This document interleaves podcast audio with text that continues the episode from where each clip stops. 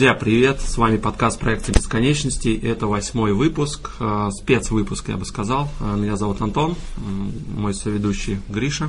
Привет. Привет. И сегодня у нас еще один гость, и, возможно, еще позже будет. Еще гостя приветствуем Вагиф. Привет. Всем, всем привет. Да. А Сегодня, как мы анонсировали в предыдущем выпуске, поговорим о ремонте автомобиля, то есть э, сам себе автослесарь. Ну, вообще про автомобильную тематику, а так, э, в принципе, затронем практически все, и автомобильные истории, и э, что делали, что нравилось, не нравилось и так далее. Э, Давай немножечко начнем, наверное, я думаю, все-таки с, авто- с автоистории. Может быть, э, я бы, наверное, начал бы, наверное, не с автоистории, а с самого первого автомобиля, то есть какой у вас был, у кого-то, может быть, он и остался, да, у кого-то еще нет. Э, На чем вот уч- учились ездить, э, что нравилось, что не нравилось. Ну, давайте с гостя начнем. Да, Вагиф, какая у тебя первая машина была? А, еще раз всем привет. Ну, смотри, первая машина, за которой я сел за руль, или моя собственная? Э, Ну, давай, который сел за руль. Ага, ну вот смотри, а, еще в далеком, наверное, 2007 году а, у моего друга, одноклассника, пятерка была, точнее, у его дедушки, и мы, так сказать, втихую ее воровали, можно так сказать. Он ключи забирал, ходил на улицу гулять, Катались, ключи да? видел на, Ага. пол- да, на полочке ключи ви- видит, лежат.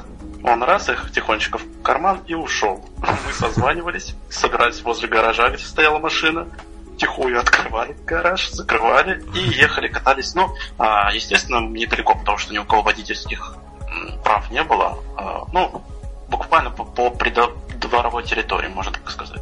И, соответственно, на этом автомобиле пятерка, МАЗ-2105, Мгм. инжекторная.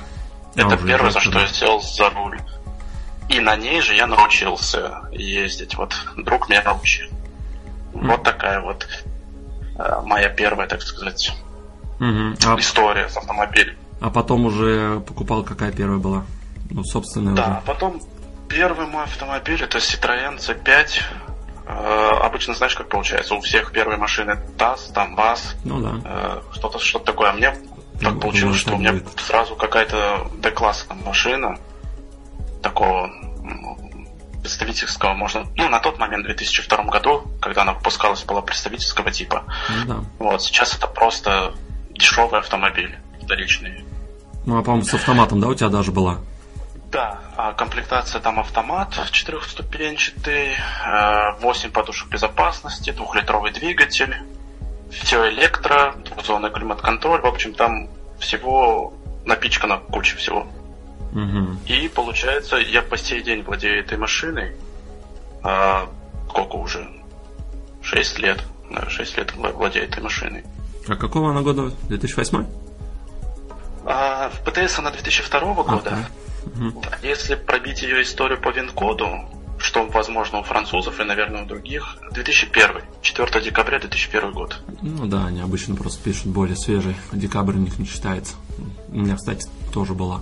Ну, расскажу про свою машину. Э, Ну, у меня, да, ТАСС, как ты сказал, 2112, да, начинал. Э, Ну, а садился за руль первой машины, это была восьмерка, это у брата супруги. Мы учились тоже на, на трассу, э, выезжали, я садился э, на восьмерке. Блин, было вообще так неудобно. Я... Самое сложное это было переключение передач. Я не мог все понять, куда, что. На Лешиной восьмерке? На Лешиной восьмерке, А. да, да, да. Садились. После этого у меня жена села за руль. Ну, она недалеко уехала. Я так чуть-чуть даже прокатился.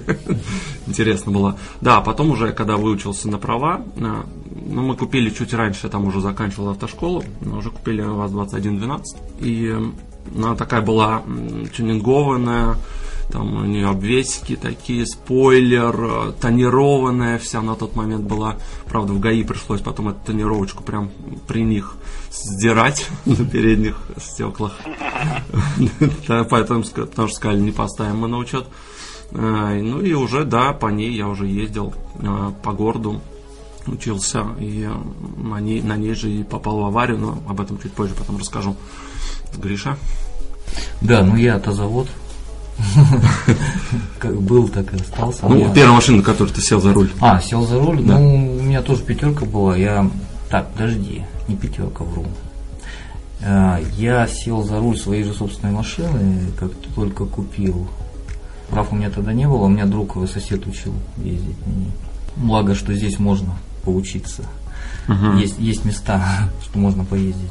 Собственно, на ней ездил ВАЗ-21, 124, 124 двигатель 1.6.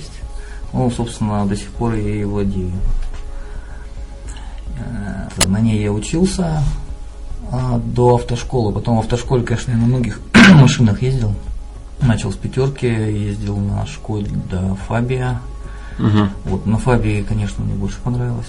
Ну, да, это Да. уже иномар. Да, ну приятно было, да, на ней ездить. немцы. Э, Потом уже после автошколы, там, когда сдал права, я что-то на, на столько машинах переездил, много на всяких разных. И на джипе Лешином я ездил, вот мы... А, на ездили- Паджерике? На Паджеро, да, на Паджеро Спорт. Мгм, Первый еще. Да, да, да, первый. И мы на нем ездили три раза до Перми. Да, представляешь, это сколько, это сколько, полторы тысячи километров, да? 1700 там с чем-то, по-моему. Ага. В общем, такой experience получил, интересный очень. Ну и так по мелочи на разных. То есть сейчас у меня моя машинка, Ну, нашечка. Я так, э, может быть, э, спровоцирую, задам вопрос. Не планируешь менять в ближайшие годы? Ну тут по обстоятельствам. Обстоятельства? Да. Обстоятельства пока против меня. Понятно. Ну, ну, вообще, да, и очень интересно. У меня, да, всего две машины было, вот двенашка, и сейчас я на Kia Rio катаюсь 2013 года на ручке, хотя уже вот все-таки подумаю об автомате. Так, э, у тебя э, два автомобиля, да, Citroёn и Mazda тройка красненькая, или бордовая, я уж не помню. Ну да, вторая вот Mazda недавно я приобрел, но э, вот до Mazda была, была у меня еще Приора. Э, Приору я ее брал, так сказать, как экстренный такой, можно сказать, вариант был. Э, нужно было что-то дешевое, недорогое в ремонте и срочно. Ну, потому что Вот, на тот момент без машины был же, да, совсем? Да, на тот момент я был без машины, об этом чуть попозже, когда мы Да. перейдем К автоисториям. к нашим историям. Да. об этом чуть попозже. И э, буквально месяца два-три назад мне друг звонит, говорит, Мазду покупаешь у меня? Я говорю, цена вопроса. Он говорит, 100, 180 тысяч. Я говорю, конечно, покупаю. Все, продается приор, приобретается Mazda. Сейчас Mazda тоже у меня четырехступенчатый автомат, 1.6. Комфорт, все дела тоже все есть, но там, конечно, поменьше этого комфорта, чем в Citroёn. Но об этом тоже можно будет чуть-чуть попозже. Мгм. Понятно. Ну, в целом, все-таки пока Citroёn тебя никто не переплюнул, да? По комфорту, я имею в виду. комфорту. Да, комфорту вообще по езде, наверное, по ездовым каким-то качествам. Да, из того, что я ездил, из того, что вот у меня было, я не знаю. Я ездил, конечно, и на Audi там Q3, и на Мерседесах, ну, таких не сильно дорогих, конечно. На S-классах не особо ездил, можно сказать, вообще. Только на пассажирском, может быть. Вот. Да, я, я не могу, вот, по крайней мере, такой найти комфорт за такие деньги. Не получается. А сейчас в Москве, тем более, может быть, слышали, каршеринг распространен. Да, он, да, практически Да, с таксистами воюет, можно сказать. Да. И воюет, мне кажется, он даже побеждает таксистов, потому что если сравнить цены, то дешевле выходит каршеринг. Но опять-таки, если ты неопытный водитель, то лучше поехать на такси. Ну, конечно. Во-первых, ты не за Слишком рулем. и- большая ответственность. Да. Не, ну там же можно за отдельную плату и каска же подключить. Что-то там чуть дороже будет минут стоить. Тоже по Да, этому но вопросу. уже это будет приравниваться к такси. То есть э, цена будет примерно такая. А, ну да, то есть это неоправданно. Смысла нет. там. Смысл, а, смысл есть, это единственный кейс, который мне кажется, это когда, допустим, тебе надо в аэропорт доехать какой-нибудь выходной, а такси тебя возьмет что-то там, ну, неприличные деньги просто. Каршеринг, да, там вообще недорого можно доехать будет. Мне кажется, только так получается. Да, эксперимент даже был такой. Человек с э, станции метро Речной вокзал ехал в Шереметьево. Цена такси стоит, по-моему, в районе полторы-две тысячи, Мгм. что-то такое. На каршеринге по пробкам он потратил, по-моему, 300, От, ну, от правильно. 500 до 700 рублей, что-то такое. Мгм. Ну, два раза, если не Вот. в три. Ну да, представь, это экономия, просто дикая экономия. Ты пробовал сам каршеринг? Нет, не регистрировался? Я, я зарегистрирован во многих фирмах каршеринга, объездил много автомобилей на каршеринге. Э, Порой выручало, да, не спорю. У меня на приоре один раз аккумулятор разрядился, и я просто срочно надо было мне уезжать, и во дворе стоял каршеринг. Сел и уехал без проблем. Э, Сейчас не пользуюсь. по- После того, как Mazda появилась, я ну, не вижу в этом смысла. Мне на своей комфортнее приятнее перемещаться. А какие там в основном автомобили-то такие бюджетненькие, типа Соляриса, да? Да. Да, там бюджетные автомобили в основном распространены. Это Solaris, Volkswagen Polo, а, Renault Captur. Мгм. Это вот самые такие частые. Также я ездил на Шкоде Октавии а, в полной комплектации. На автомате, DSG, там везде автомат. В Москве везде автомат. То есть ручки Вот. вообще нет, да? А, Ручка может быть у кого-то и есть. Может быть. У какой-нибудь... Просто каршеринговых фильм очень много. И можно, может быть, кто-то практикует Мгм. такой метод предоставления услуги. Я же не ездил. Ну, мне не интересно. Я уже наездился на приоре, мне это не интересно. Ладно, Вот. про каршеринг не будем, да, углубляться, просто можно долго об этом говорить, хорошо Да, это или плохо. Автопарк у них Да. большой. Мгм. Автопарк у них большой. э, у каждого свое мнение по поводу каршеринга. Я ничего против не имею. А, Слушай, а расскажи по поводу, да, пробок. А, Ты как вообще часто стоишь э, в пробках или уже так объезжаешь, знаешь пути обходные? Опять-таки тоже тут зависит от, От времени, времени. Мгм. и какой день. Понедельник, среда, четверг, пятница там. Допустим, в пятницу ехать за город вечером после работы, ну это вообще не вариант. Ты просто стоишь в пробках. Если тем более о, хорошая погода, ты, ты стоишь в пробках. Все едут на даче. Кто работает в Москве, едет домой к себе в дальнее Подмосковье, может быть, в области какие-то рядом Тверская там область, и Ярославская область. Ну, Это уже московский Вот. район, считай. Ну да, ск- скоро, я так чувствую, все будет Москвой. Да, потихоньку. Вот, а, я перемещаюсь внутри Москвы. В принципе, где пробки, ну, вот знаю, где часто, чаще всего пробки, чаще всего они в центре бывают. Если я вдруг в центре нахожусь, я как-то стараюсь по заколкам, э, как правило, я, ну, может быть, где-то там экономлю минут 10-15, есть экономия времени, Мгм. объезжая. Вот, но в целом я в пробках не стою, потому что я просто не езжу в центр. Там, Тебе не Так нужно часто. туда, да? Ну, мне центр не нужен. Я работаю, да, я работаю в центре, но я езжу ночью. То есть после 9. Мгм. А после 9 дороги уже свободны. И пробок вообще нет. Я с легкостью от юга Москвы до центра Москвы за 20 минут езжаю без проблем. Окей, понял. Я почему спросил, эм, просто сейчас ходит мнение, что все-таки на метро все равно быстрее, куда бы ты ни ездил. Вот я и хотел тебя узнать, так ли это? А, смотри, у каждого, опять-таки, это индивидуально. А, на моем примере. Я вот живу, э, рядом со мной находится в 15 минутах ходьбы метро. Мгм. Э, работаю я тоже там метро рядом с работой находится, там 5 минут ходьбы. Но а, где работа находится, это зеленая ветка метро, а где я живу, это салатовая ветка метро. То есть это разные ветки метро.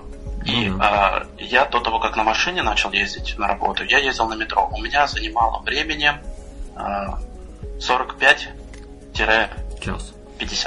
минут. Мгм. Ну да, можно так сказать, ближе к чем.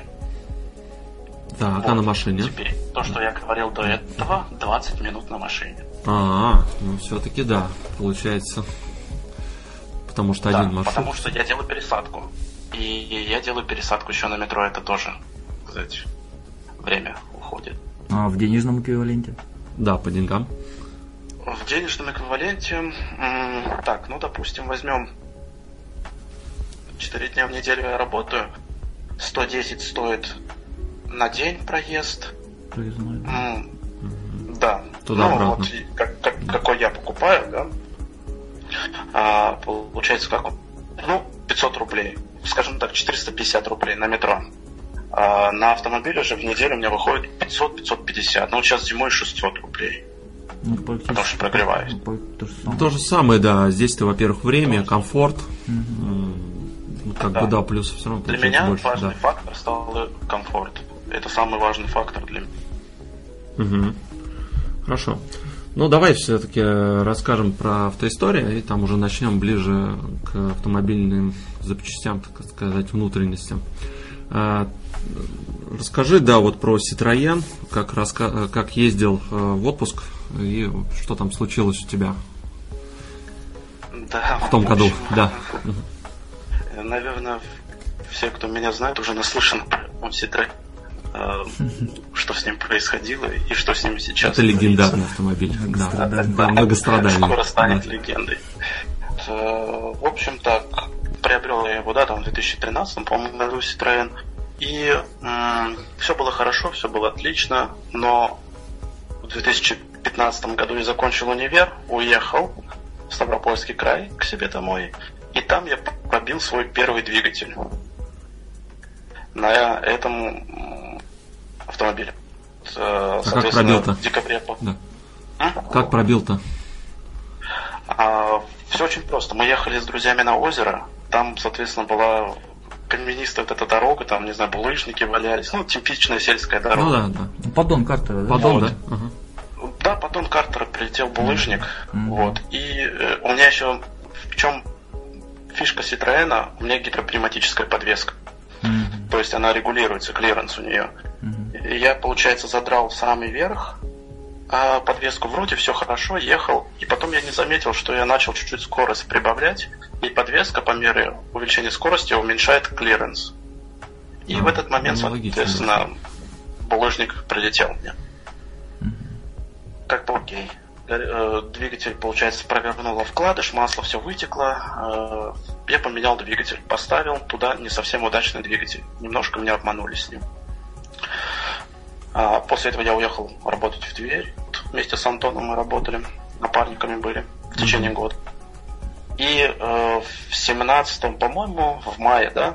Да, По-моему, да, май-май был, да. 17 Мгм. года я решил поехать в отпуск из Твери к себе в Ставропольский край. Практически 1800 километров, 1900.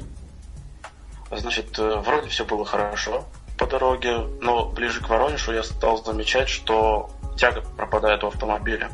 Вообще никак не ехал. Ну, 80 это был потолок. Доехал кое-как до Воронежа, заехал к диагну. А, благо там были знакомы.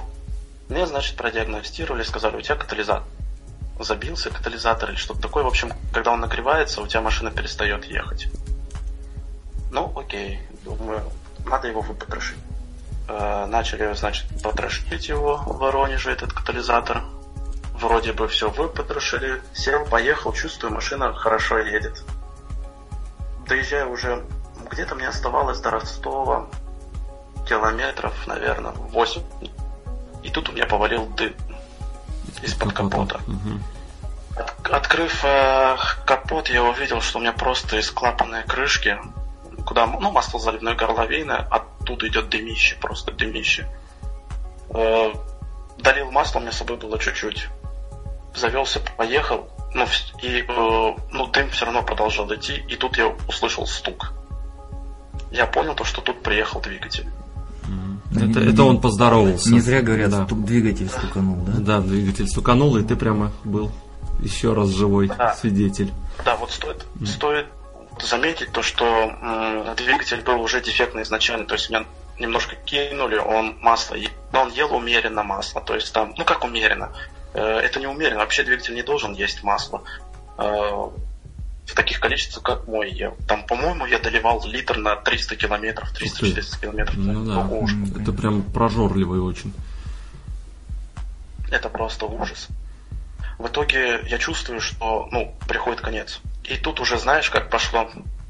Э, весь дым, вся гарь повалила в салон. Ох. Я, я открыл все четыре окна и со всеми этими четырьмя окнами ехал. Э, благо было рядом Новочеркасск. И в Новочеркасске меня жили друзья. Я позвонил к ним, они быстренько говорят, давай, давай, приезжай. Я доехал до Новочеркасска, машину кое-как дотянули до двора. Я ее закрыл, вещи оттуда забрал, сел на поезд и уехал. И затем уже через, по-моему, 10 дней мне пришел другой двигатель из Белоруссии. Ты еще в отпуске у себя дома, да? Да, я еще в отпуске у себя дома был, звоню в Тверь, к Антохе, говорю, Антоха, меня не ждите. Я, я болею, да. да я, болею, я болею, я на больничном. вот. В итоге пришел двигатель, поехал на Черкасск, поставили двигатель. Но поставили так, что когда, э, ну, может быть, видели видео, как снимаются двигатели. Э, снимать его как? Целиком вместе с коробкой. Mm-hmm. Отсоединили, значит, Живое видео, коробку от двигателя. Да. Э, и, кстати, вот, хоть я и деньги платил за то, чтобы мне поменяли, но я большинство делал сам. Вот такие вот у нас, точнее не у нас, это в Новочеркасске такие мастера оказались. Ну, как говорится. Ну, им рукава надо, при, наверное, пришивать. Сзади, задним карманом, да, рукава. Угу. Согласен. И вот и каждый день я ездил в 9 утра и ставил этот двигатель. Ну и там один чувак мне помогал просто в силовом смысле там поднять, опустить и прочее. В общем, поставили двигатель. Единственное, что мы забыли, мы забыли долить масло в коробку, потому что когда вытаскиваешь, отсоединяешь точнее двигатель от коробки, где вытекает масло из приводов. Uh-huh. Ну, привода, которые крутят у нас колеса. Uh-huh. И забыли долить. Я сел, поехал, и потом у меня через буквально пару километров коробка ушла в аварию. А, да, масла-то не было. Да, и тут я понял, что коробке пришел конец. В итоге я на сломанной коробке доехал до своего города, туда, куда я должен был изначально на нем приехать оставил автомобиль и уехал в Тверь на работу. И там автомобиль простоял полтора года. Он просто стоял mm-hmm. полтора года. В итоге вот в этом году, в, в сентябре, я его отдал на капремонт. Ну, просто денег не было до этого ремонтировать. Отдал 50 тысяч ровно за ремонт коробки. Мы ее сделали, и теперь вот я сейчас на нем езжу, перегнал его к себе сюда, в Москву. А, я думал, ты вот. все-таки новую коробку ставил. Ты отремонтировал, нет, нет, да? А, да, а, вот смотрите, тут по поводу, ну, можно это на, на потом чуть-чуть оставить. Вопрос в запчастях, коробках, двигателях. Угу. Это можно, давайте на потом оставим. Я э, расскажу, почему выбор пал именно на капремонт. И в большинстве случаев лучше так выбор принимать. Э, просто надо посчитать. Каждый автомобиль там индивидуально. Конечно, конечно, да. Да. Ну и в итоге как коробку починили, сейчас вот ездит, э, да в принципе нормально, очень радуюсь. Коробка идеально переключается, все хорошо, на гарантии. Двигатель у меня тоже получается меньше сотки пробега, потому что двигатель был везен в Белоруссию из Ирландии, а там качество масла другое, качество дорог другое, все другое, и поэтому двигатель в хорошем состоянии. Идеально. Ну, сейчас она у тебя не кушает, да, масло-то? Не-не-не, вообще, вообще ничего. не кушает, не течет, не протекает, ничего с ним. Зато у меня начала Но... машинка кушать. Блин, ну, может быть, ты сам тоже помнишь, у меня там и с подвеской были проблемы, что я в минус 15 в Твери тянул ее, подвеску протягивал. Да, я помню, да-да-да, мы там пытались. Вот просто эпопил много было связанных с Citroёn, и многие говорят, типа, что ты, ну, избавься, там, э, продай, купи другое, или просто эти деньги потрать на другое. Но ты людям не можешь объяснить, или, может быть, они не хотят понимать того, что э, не все в этом мире можно продать и купить. Даже вот вроде железяка, но в эту железяку столько всего вложено, столько моментов, что э, ты уже на том мнении, на, ну, на той мысли себя ловишь, что пусть она уже лучше подо мной там сгниет, сломается. То есть это будет ее последний путь. Пусть она умрет в твоих руках. Да, да. Желательно отдельно от тебя. Ну да, естественно. Ну, дело в том, что тут уже философский момент такой. Просто на самом деле человек ценит то, во что вкладывается. То есть это касается многих моментов жизненных, в том числе и машины. То есть почему мы любим там детей своих, да, там. Жен других. Ну, да, это уже другой вопрос. Мы вкладываемся в них. Да, мы их любим. Очень много ресурсов вкладываем. Машина не исключение. И заметьте, и отсюда и ревность потом жен идет. Почему ты с машиной больше времени проводишь, нежели с ней. Да, да. Ну, это да, это тоже другой Ну, вопрос. это отдельный уже Да, разговор. да. Но доля истины просто в этом присутствует. Друзья, к нам присоединился еще один человечек, участник да, нашего э, разговора. Его зовут Дмитрий, тоже коллега наш. Ты с ним Илья, который Алексей еще. И э, мы сейчас пока тут общались, пока тебя не было, Дим, э, э, я спрашивал про первый автомобиль, который ты сел за руль. У тебя кто это был? Что за машина? Первое, что я сел за руль, это была. Или разговор первая машина, которая стала моей. Нет, нет, нет, за руль. Сел, да, учился, может быть, или там просто катался. Но это была либо папина четверка, либо папин запорожец. Чуть-чуть, э, чуть-чуть. Я не могу вспомнить точную последовательность. Две машины у нас были одновременно. Ага, понятно. А первая машина, которую, ну, уже купил? Что еще? Ну, первая машина, которую купил. А, значит, э, как было, когда я поступил в институт, э, мне сказали, отдавай свою стипендию, мы тебе купим. И купили автомобиль ОК. ОК. Вот. Свою стипендию, да, в которую потом вложили денег еще, короче. Вообще куча. Первая машина, которую я купил сам, это прям вот я зарплату спустил на автомобиль Opel Kadett D 81 года, но по документам 85-го там все сделали грамотно, военный возил. Мгм. Вот, а сейчас чем владеешь? Сейчас у меня до сих пор стоит мой D, а, потом стоит Омега Б, на которой дороговато стало ездить, и маленькая Corsa B с маленьким двигателем 1.2, расходом 6 литров по городу и с 45 лошадиным силой. Прям вообще офигенно. Наверное, там транспортный налог рублей 300 составляет. 75. А, 175 рублей. Вот, учитесь, да. А машина зверь, да, ездит куда хочешь.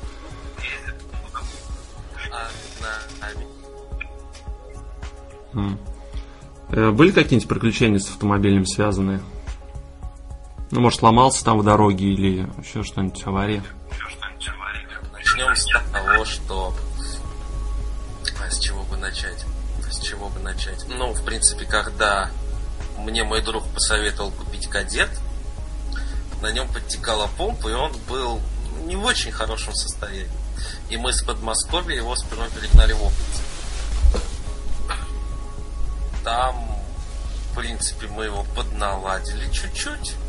Поехали снимать с учета от Обнинска до Нарафаминска. Наверное, километров 40 по трассе, плюс по месту. И он, в принципе, встал напротив главного управления ГИБДД по Минскому району. Удачно. Затолкали на парковку. Мой друг сказал, что его срочно вызывают на работу. Сел в электричку и оставил меня одного в незнакомом. Спустя, наверное, часа, часа полтора какими-то мыслями я, я смог понять, что мне нужно купить бегунок трамблера.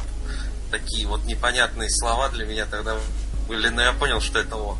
Я пришел в магазин, мне он нужен, вот такой-то вот показываю образец. Говорят, ну у нас сейчас нет на складе, но мы можем подвести вам через 20 минут.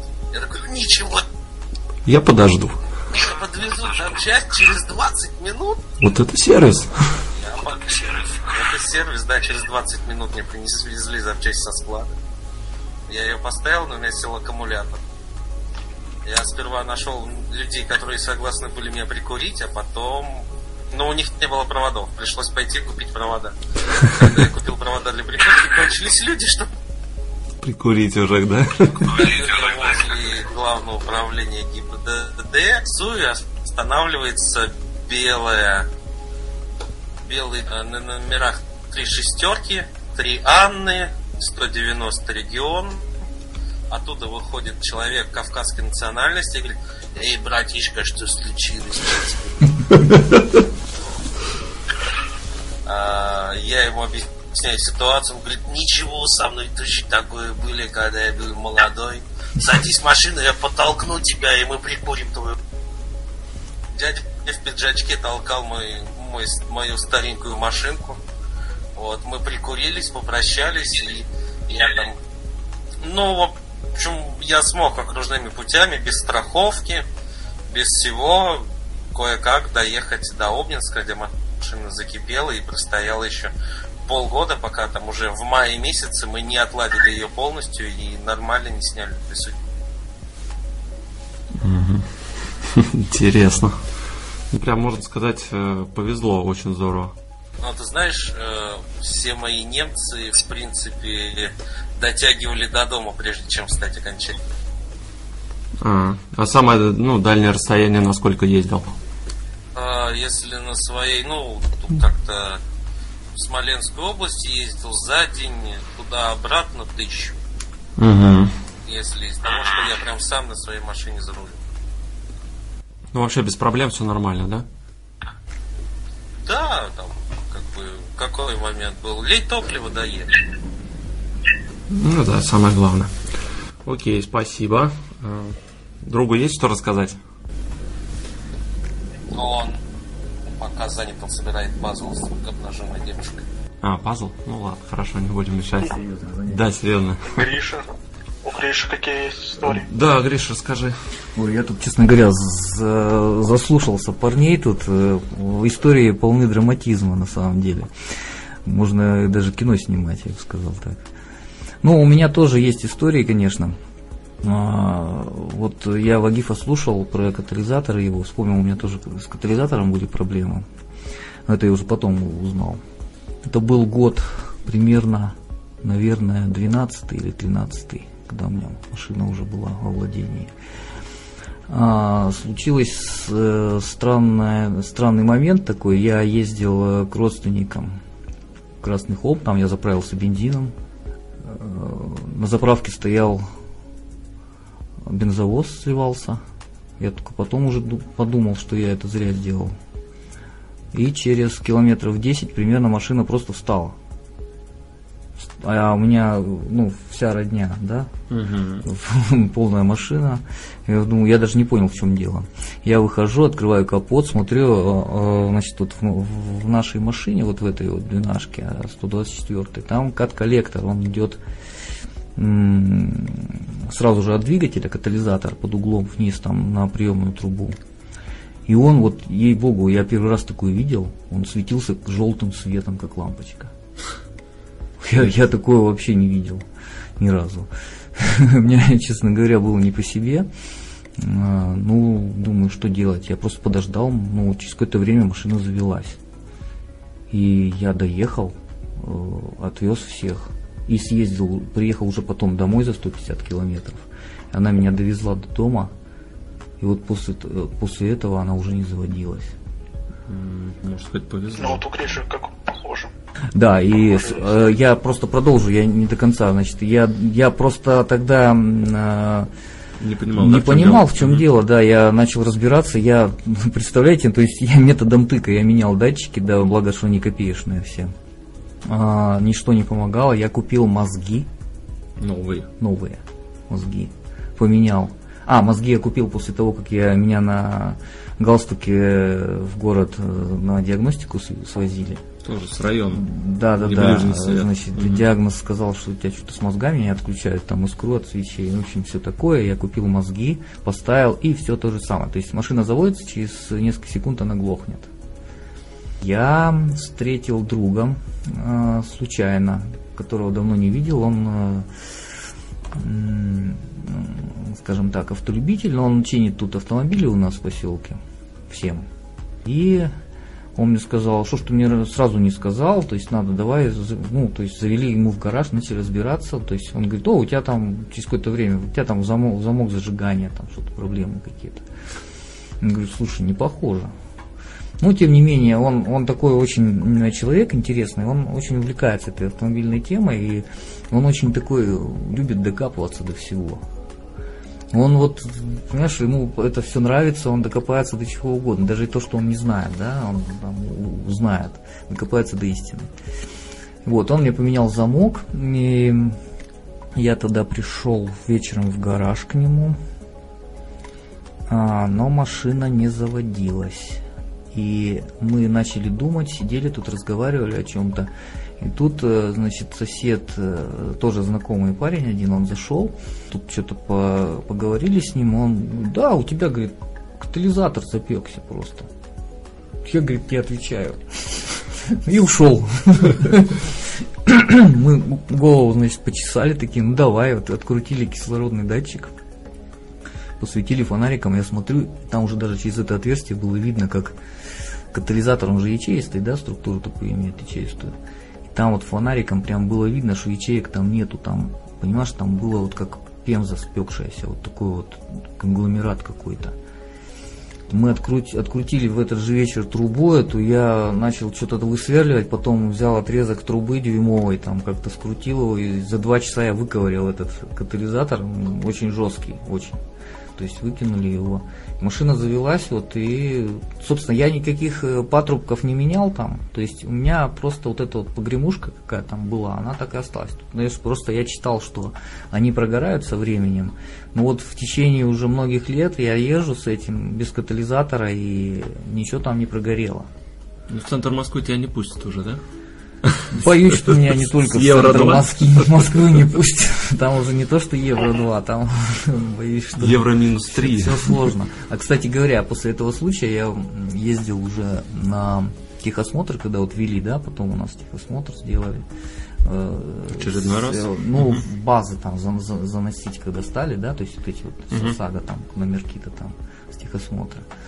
И он мне действительно, он мне тогда пихнул в выхлопную трубу, там, значит, этот датчик померил, да, у тебя что-то там по CH, там превышение немножечко есть. 50 раз. Нет, нет, нет. ну, понятно, там превышение было не очень большое. То есть мозги все-таки корректировали как-то все это дело, потому что кислородник стоял.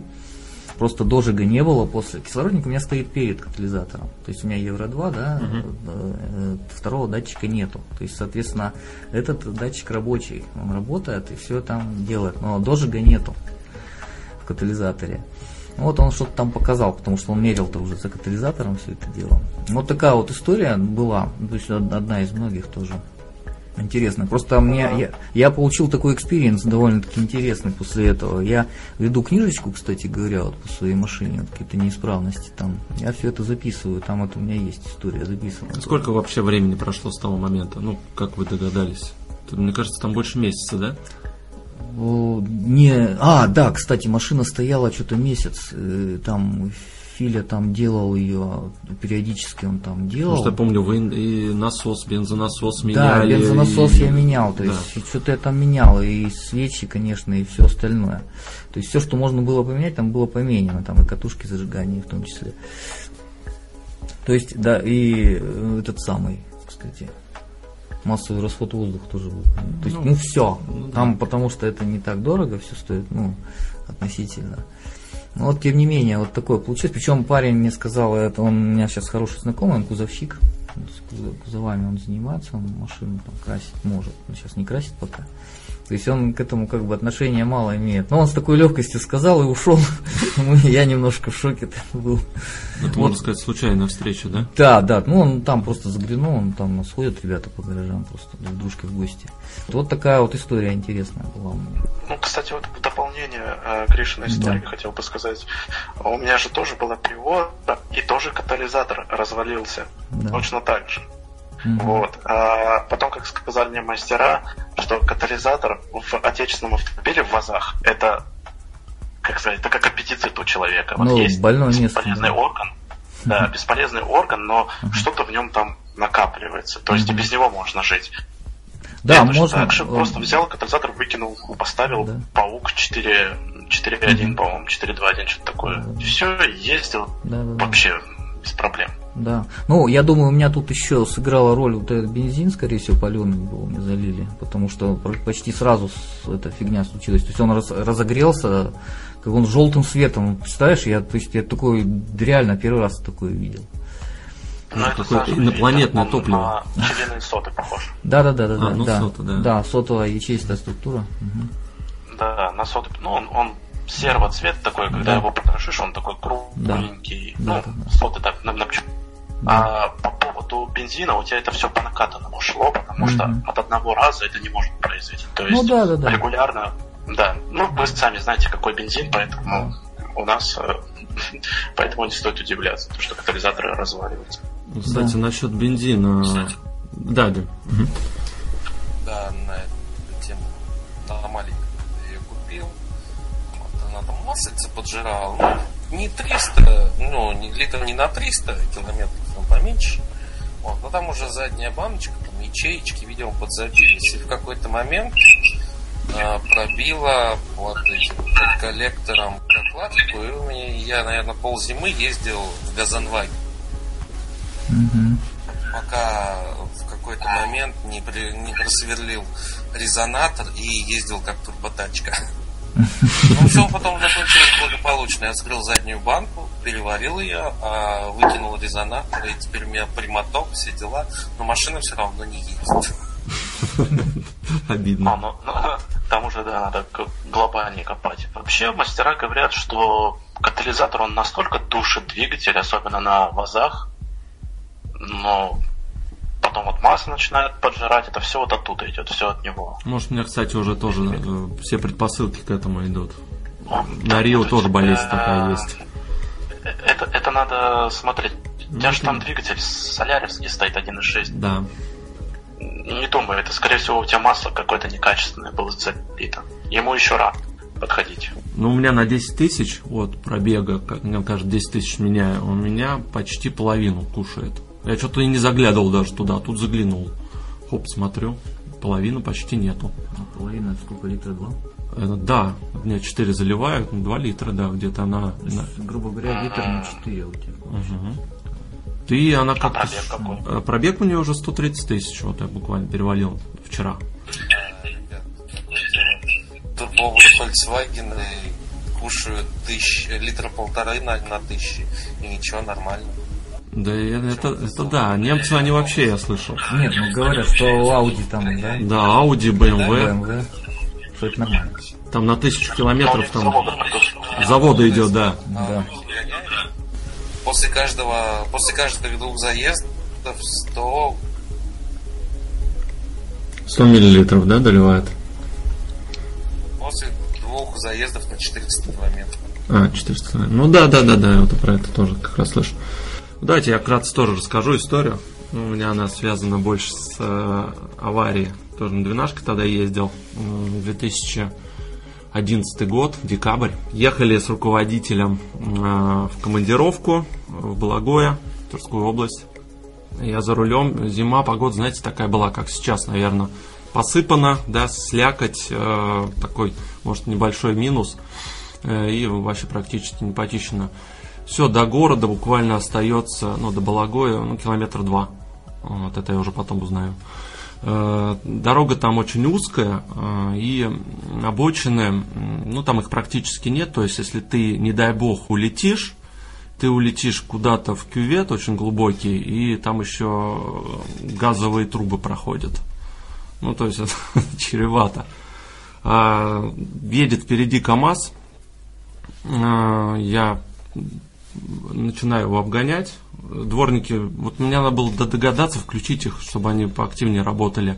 У меня вся вот это грязище в лобовое, я очень плохо вижу, и, короче, левым колесом а, цепляя обочину, и машина пошла, в общем, за нос.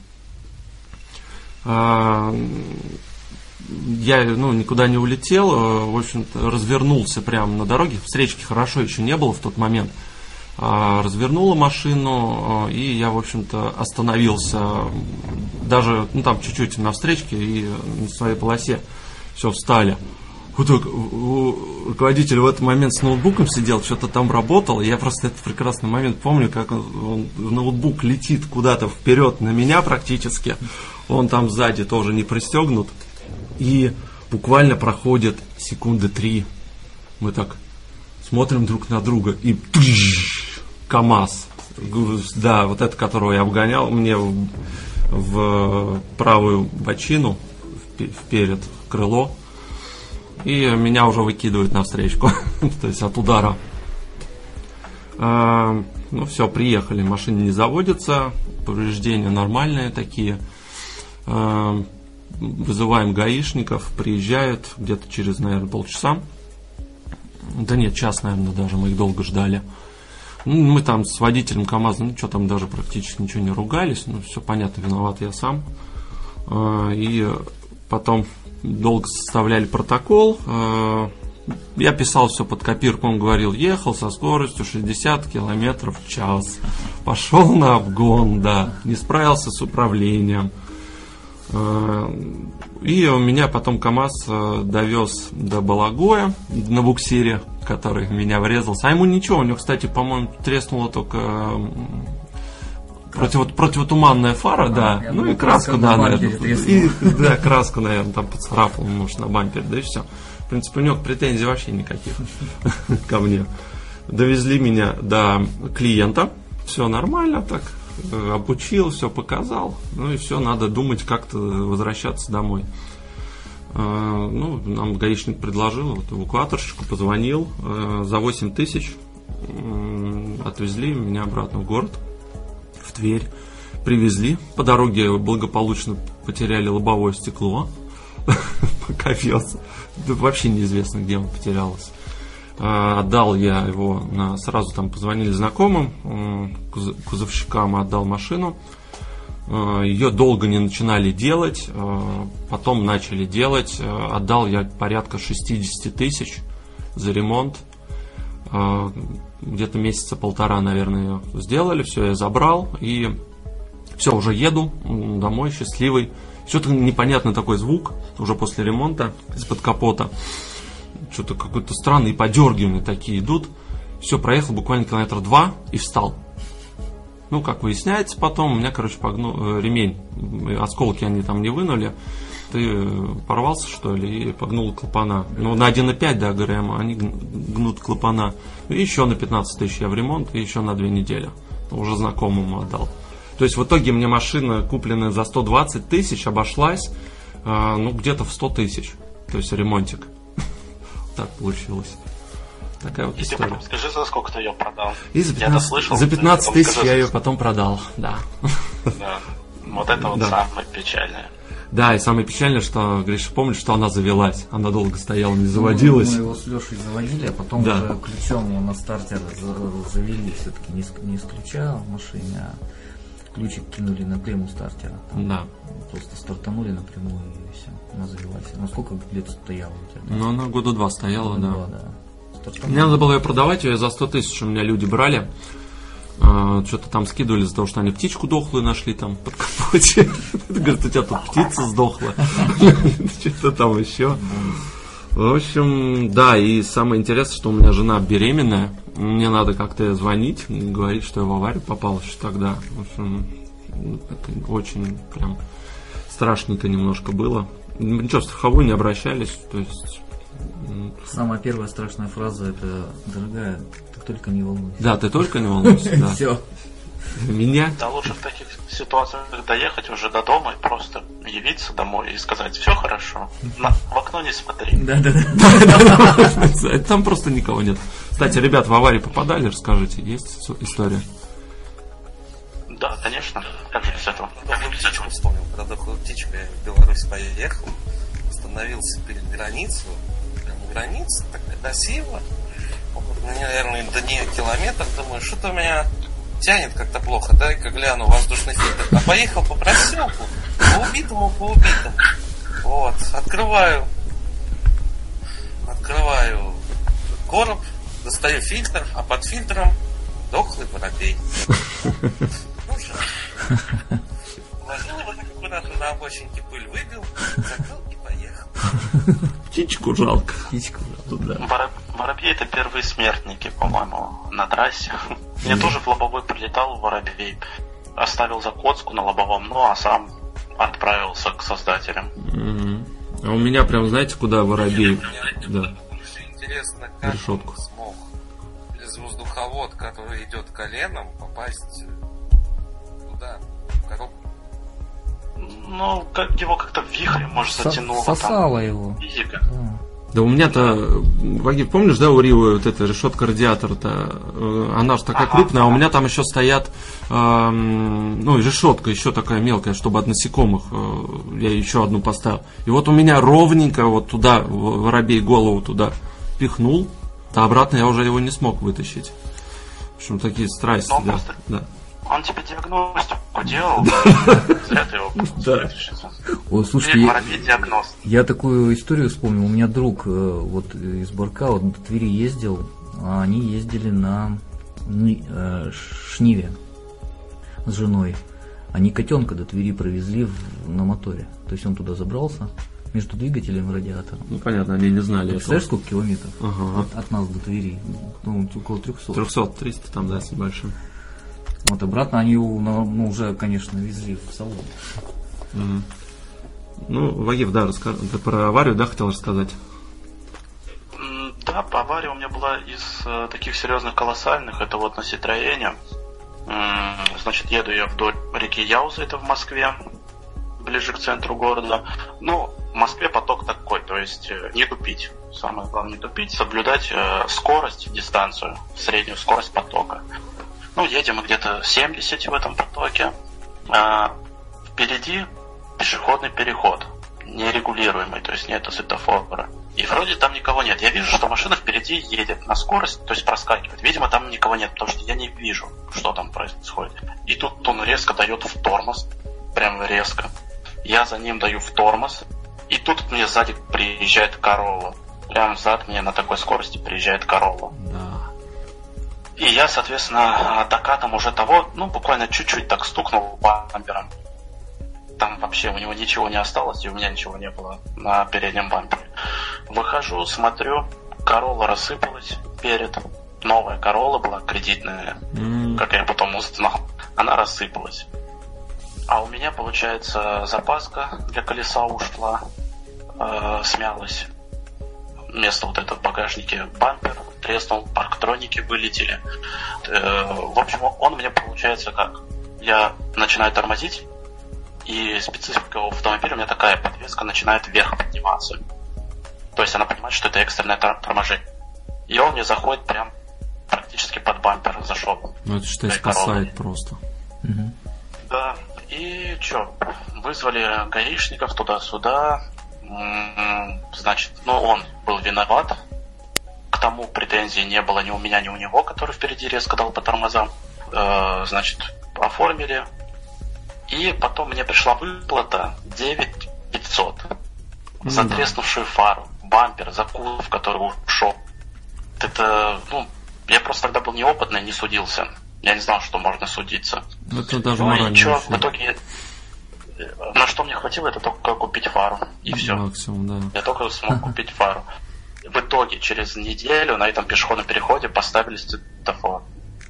Наверное, после вашего инцидента как раз. Ну да. Там после нас было еще два инцидента таких. А, ну, значит, он просто аварийный перекресток, где я, да, приняли. Да, да. Дим, у тебя? Ну а так были. А мы тут вспомнили чудесную историю в позапрошлом году. Мы с Алексеем поехали на автопробег. Тут у нас по району посвященный 9 мая. Ну, мы так пофотографировать, командовать особо не командовали.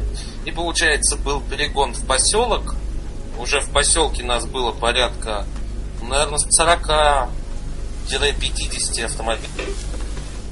Так было, не помнишь? Ну, больше 30 точно. Ну, есть где-то фотка, там можно посчитать, но нас около 30 точно было, даже больше. Вот. И назад, я говорю уже, что мы будем тащиться 60, давай хотя бы ускоримся тому, кто там ответственный.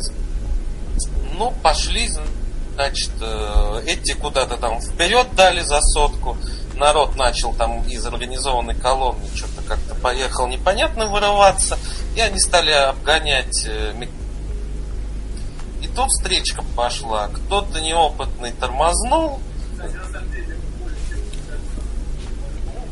Ну, опытный, опытный. В общем, короче, Шкода там была. Она тормознула. Начала тормозить пятнашка. э, Начала тормозить двенашка. Начала тормозить 3110 там Волга была. Ничего себе. Колонна Вот, В вся. общем, десятая Волга тормозит, и под нее залетает девочка, которая отвлеклась на втором Форде Фокусе. Она залетает аккурат прям под Волгу своим острым носом, прям ей под жопу и бьет ее в мост. Но, видишь, э, эта Волга, значит, бьет впереди э, эту, как ее, двенашку, двенашка бьет пятнашку, и в аккурат ко всему этому вдобавок залетает 99-го, 99 где малый без прав и не на оформленной машине без страховки. О, попадос. Вообще Залетел. попадос там. Сразу все сняли всю атрибутику, потому что автопробег не зарегистрированный, можно было там Мгм. еще по веселой Просто ехали. пойти. Да. Ну, просто ехали, да? Ну да, просто ехали пять машин с Ну, случилось, да. гаишников вызвали, они приехали оформлять. Вот. Первые двое написали отказ, потому что там совсем чуть-чуть. Малому на Волге, в принципе, тоже было все равно, потому что он ее покупал ради двигателя на газель, но решил пока пока. А вот девочки, которые родители доверили Форд, у нее была истерика, конечно. Еще бы. Потому что тот, который в нее въехал, был без страховки, и я не знаю, Люк, он работает, нет? Работал как а, Ну, в общем, он без работы. И, по-моему, он был синий в ма... Или. В общем, по полной программе. Да. У меня тоже были ДТП, у меня было ДТП, я... Это было лето 2010-го, я выезжал с парковки, на парковку залетал такси. У него была новая семерочка. Да, я на папиной 11 был. И, в общем, так получилось, что я ему ободрал два, две двери левые ободрал арку заднюю левую и оторвал задний у отца на машине ничего. М. Интересно. Вот, потом у меня была авария, я летел на выезд, стал на светофоре в левый ряд перестраиваться, нет, вру, в правый ряд, прямо проезжаю, перестраиваться левее, а там рядом Гранта. И вот эта Гранта не хотела меня пропускать, и я зеркалом ему от переднего фары до задней фары прям полностью до металла разодрал полоску. А машина прям с салона три дня как А, Представляю. он очень сильно переживал. Он, в принципе, и очень сильно кричал. Но я сказал, ну ты не видел, что мне нужнее, чем тебе? Вот. Ну, в принципе, от этой аварии там мне сказали, если до 7 тысяч ремонт, то тебе как бы КБМ не скидывается, поэтому у меня КБМ сейчас полный. Полный Ага. скидки 50%. И последняя авария, в принципе, в 5 вечера я хотел свалить с работы с последнего выезда. А, Я ехал в левом ряду, потому что мне сворачивать это за городом. Сзади меня едет Ауди, и с обочины начинает выезжать Солярис. Ауди перестраивается вправо, бьет Солярис и отлетает в меня. Авария с- э, произошла в 17... Гаишники приехали в 18.20. О, вру, 20.20. да В дворе было 9 февраля, на улице минус 16. Ты прям все помнишь, да? Быстрое оказание услуг. Конечно, я все помню, потому что мне только три месяца пришла выплата, а я первый раз подавал на выплату. Поэтому я не знал, что все копии документов надо хранить, чтобы спустя там, две недели, что ли, подать претензию, и тогда за каждый день простой один процент тебе будут выплачивать. То есть Да, вы да. выплатили не 21 тысячу, а 40. И мораль знаешь какая, Дим? Не надо в 5 часов с работы сваливать. С работы сваливать, особенно с последнего выезда, который Да. Так, ладно. А, Друзья, продолжаем. И хотелось бы затронуть э, тему кузовного ремонта. А, Был ли у вас опыт, сталкивались, а, может быть, как ну, защищали свой автомобиль, что чинили именно по кузову. Давай, Вагиф, с тебя начнем. Может быть, есть что рассказать? Да, давай вот э, расскажу. Вот была авария у меня на Ситроене э, в 2015 году, когда и двигатель сломался, сгорел. Вот. А, Значит, поворачивал я с, э, с главной дороги, это было дело ночью, летом. Я ехал по главной дороге, поворачивал налево. Получается, с э, второстепенный Т-образный перекресток. Мне должны были уступить дорогу. Светофор там выключен. В итоге я поворачиваю, и мне в бок въезжает такси, семерка. Мне две двери там ну, чиркнула, там, в общем, краска, замяла и прочее, прочее. А, соответственно, что там еще механизм повредило, стеклоподъемников и так далее. По семерке хоть бы хны, у нее там лампа треснула с ней там. 200 рублей стоит. Ты ведро с болтами точно. Да. И э, что началось, значит, э, такси там, таксист, у таксиста был опыт 6 месяцев езды. Я вообще опешил, когда узнал это. Ну, Хотя с виду надо. мужик лет 40-45. Вот, а, значит, что началось? Э, Получил я там документы, все дела, а, подал страховую и сразу же нанял юриста за символические 2500, мне посоветовали. В итоге этот юрист а, помог мне выиграть 100 тысяч. Амортизацию отменили, и вот за эти две я получил 100 тысяч. Я что э, решил делать? Э, в принципе, можно было бы сэкономить и эти двери там отрихтовать, там туда-сюда, выпрямить и так далее. И вот это вот моя краткая история вообще моего отношения к кузовному ремонту. Мгм. Ну, в принципе, да. Деньги-то хорошие. Задние двери Да. черные. И они по сей день у меня стоят, и все с ними нормально. Не, не замятые, ничего. Отдал я за них 35 тысяч. Вместе с доставкой. 35? То есть принцип какой? Да, 35. Э, е- Если вот, допустим, там бампер треснул, эм, там, не знаю, дверь там замял, я такого принципа, что лучше я найду таблички, бэушную дверь, и бампер найду бэуш, чем я буду вот это вот снимать его, паять, там, э, перекрашивать и прочее, прочее, вот это вот бесконечное время это все будет длиться, и в итоге А, что-то совсем с- связь пропала. Да, пропал Вагиф у нас. Не слышно. раз. А, Вот, поэтому, да, такой принцип. Я на вторичке кузовные все элементы, кузовные, я их э, покупаю. Я их не делаю, я их покупаю. ну, понятно. Может быть, оно и верно. И время, и силы, да. Может быть. Ну, тут, видишь, у каждого свое, как бы. Один любит делать, там, другой не любит, хочет быстрее и ставит. Мгм. Ну, я уже, я уже говорил об этом, что, в общем-то, ребята, которые, кто живет в городе, там вообще смысла нет заниматься самому, потому что, в общем-то, жизнь так диктует свои правила, там, там времени просто нет. На это все очень много времени уходит, в первую очередь. Согласен. Вот. Согласен. Время это А в самое- итоге мы, да. я снял гараж, Да. Да, да. вот снял гараж, получается, и, и сам поставил эти двери. Ну, за два дня поставил двери, сте- стекла поставил, механизмы все поменял, дверные и прочее, там центральные замки и так далее. И все, все нормально. Но потом, если посчитать, мне бы ремонт обошелся бы в тысяч, наверное, 45-50. Мгм. То есть я сэкономил еще, получается.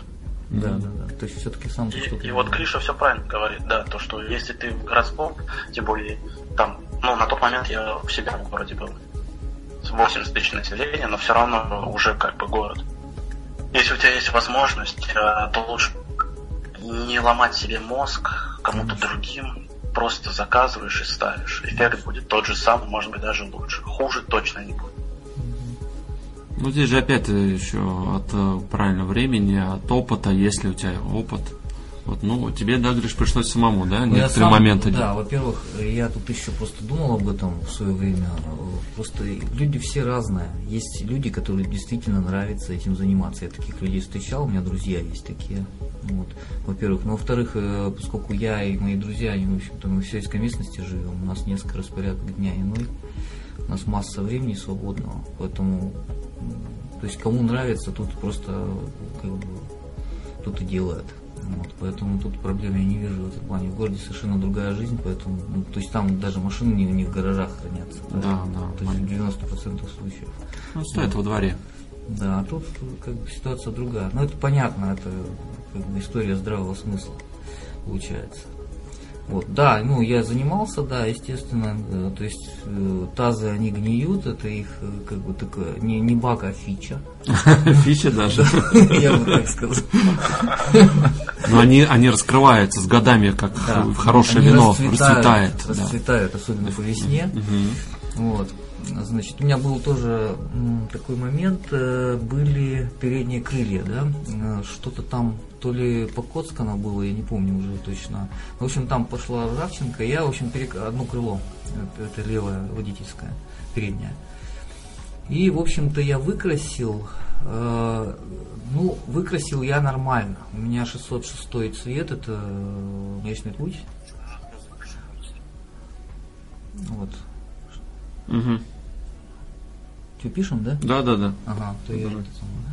Вот, выкрасил довольно удачно, это был вообще мой первый опыт, и он вполне удачный оказался. То есть в покраске, но меня подвели материалы, материалы плохие были. То есть там по лаку были вопросы, ну и лак там немножко там это самое, в общем, Ну, Тут здесь-то тебе уже никто не подскажет. Здесь ну да, да, да, ну тем сам. более первый опыт, но я считаю он достаточно удачный, и в общем-то все легло нормально, я там сделал. Подробности не буду говорить. А, вот, ну я потом уже, вот Антон заказывал, помнишь, что мне крылья привозил, я поставил пластиковые оба- крыла, да. и, в общем-то, проблема ушла сама собой. Вот я с пластиковыми крыльями езжу. Вот, значит, что... Теперь ты летаешь. Что касается, что касается, что касается, значит, ржавчин, ржавчины, да, а, есть, то есть самый главный момент, ну, э, кто там, кто-нибудь, может быть, уже интересовался этой темой, главный момент, чтобы, э, то есть, изолировать от внешней среды, да, вот это место, жел- железку вот эту. Вот. Из своего личного опыта могу сказать, что лучше, чем эпоксидный грунт, пока я ничего не видел. Вот, это опыт личный. То есть, э, ну, по техничкам там написано, что нужно от ржавчины зачищать, конечно. Вот, то есть это не реактивный грунт, он ржавчину не уничтожает. Но даже если какие-то незаметные участки остались, там бывает трудно где-то подлезть, да, то все равно эпоксидник, он очень хорошо изолирует эти места. Они, конечно, не перестают там, то есть ржавчина не пропадает, но они, по крайней мере, консервируются надолго. Он полностью изолирует это место, вот, можно смело его вложить. Э, как временный вариант, вот мы Антону делали, у него тут были сколы, ну, поскольку он много ездит, э, у него были сколы, мы просто зачистили и, и закрыли, Эпоксидкой, да, да. вот этим грунтом.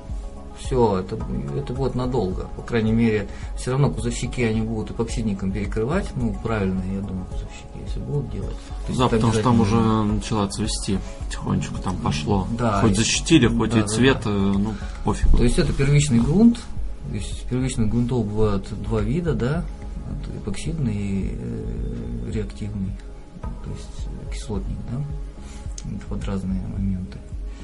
Вот, то есть это вот лучший вариант. Что касается вот днища тоже, кстати, у меня есть некоторый опыт э, по, по дну, то есть я делал, э, зак- закрывал, себя пороги переваривал, ну и, соответственно, консервировал там дно частично, там переваривал тоже.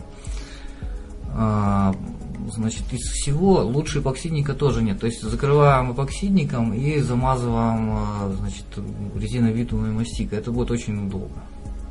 Ну, долго Почему, значит, вот эти все материалы, они простые, они не очень дорого стоят. Единственное, куча А, времени, да, на это есть, уходит. Ну да, то есть это опять-таки нужно делать, если есть какие-то вот, ну там гараж, ну где делать. Да, да. да. Место. А, то есть есть э, всякие опыты, типа, значит, сейчас продается эмаль по ржавчине, три в одном, может быть, там встречал кто-то, там, то есть заборы красят. Тоже интересный вариант, но они не предназначены все-таки для машины, хотя и для металла. Со временем они трескаются. Эпоксидник со временем не трескается, он все-таки пластичный. Эти материалы, то есть лучше применять проверенные материалы, которые сделаны для автомобиля. Они намного качественнее, чем вот эти вот все эмальки, которые продаются для дачных заборов там и прочее. Пусть они там по ржавчине, действительно они по ржавчине хорошо кладутся, да, я пробовал. Но они не проверены. А, Опять-таки молотковая, да, эмаль вот есть. Мгм. Даже, кстати, по-моему, ролики были на ютубе, ребята там красили машину молотковой эмалью, но это не очень хороший тоже момент. То есть молотковая эмаль, она со временем потрескается, это точно. Совершенно. Вот, то есть вот так вкратце могу что сказать вот по этому поводу. Вот так вот. Понятно. Дим, есть что рассказать? Да.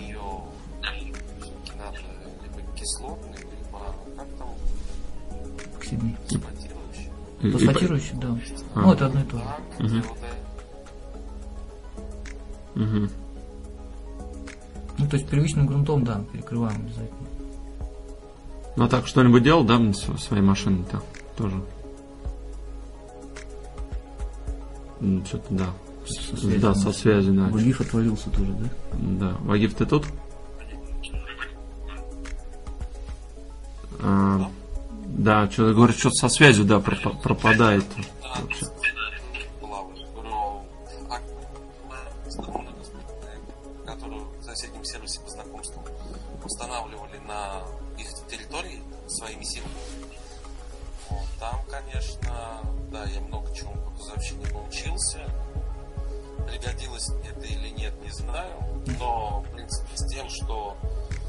лучше иногда взять живую бэушку и перекрасить ее под тебя, я чувствую. Например, когда на Ниге у меня была авария, я ехал по главному, пора вы- ста- а, Но, в общем, у меня на Омеге помято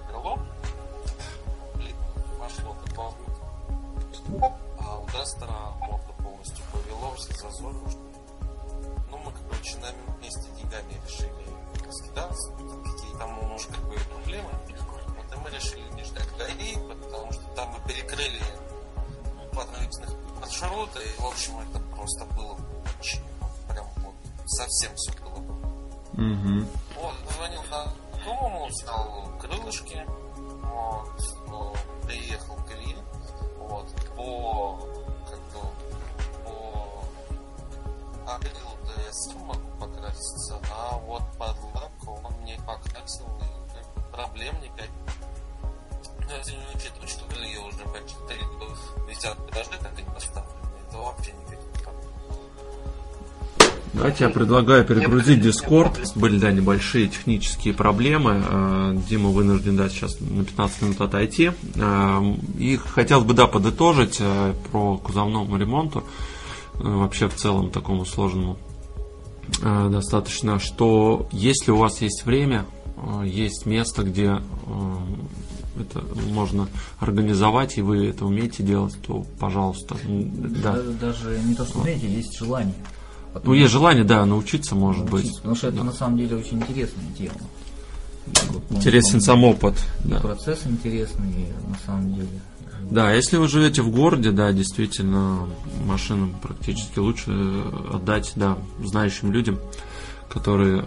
Но, опять же, здесь тоже такой момент, что знающим людям можно отдать, и они там тебя в три шкуры сдерут потом. Да. Слушай, у тебя тут еще это, и третье, и десятое, оказывается, двигатель стуканул, надо еще было. Покрасить да, да, покрасить двигатель надо.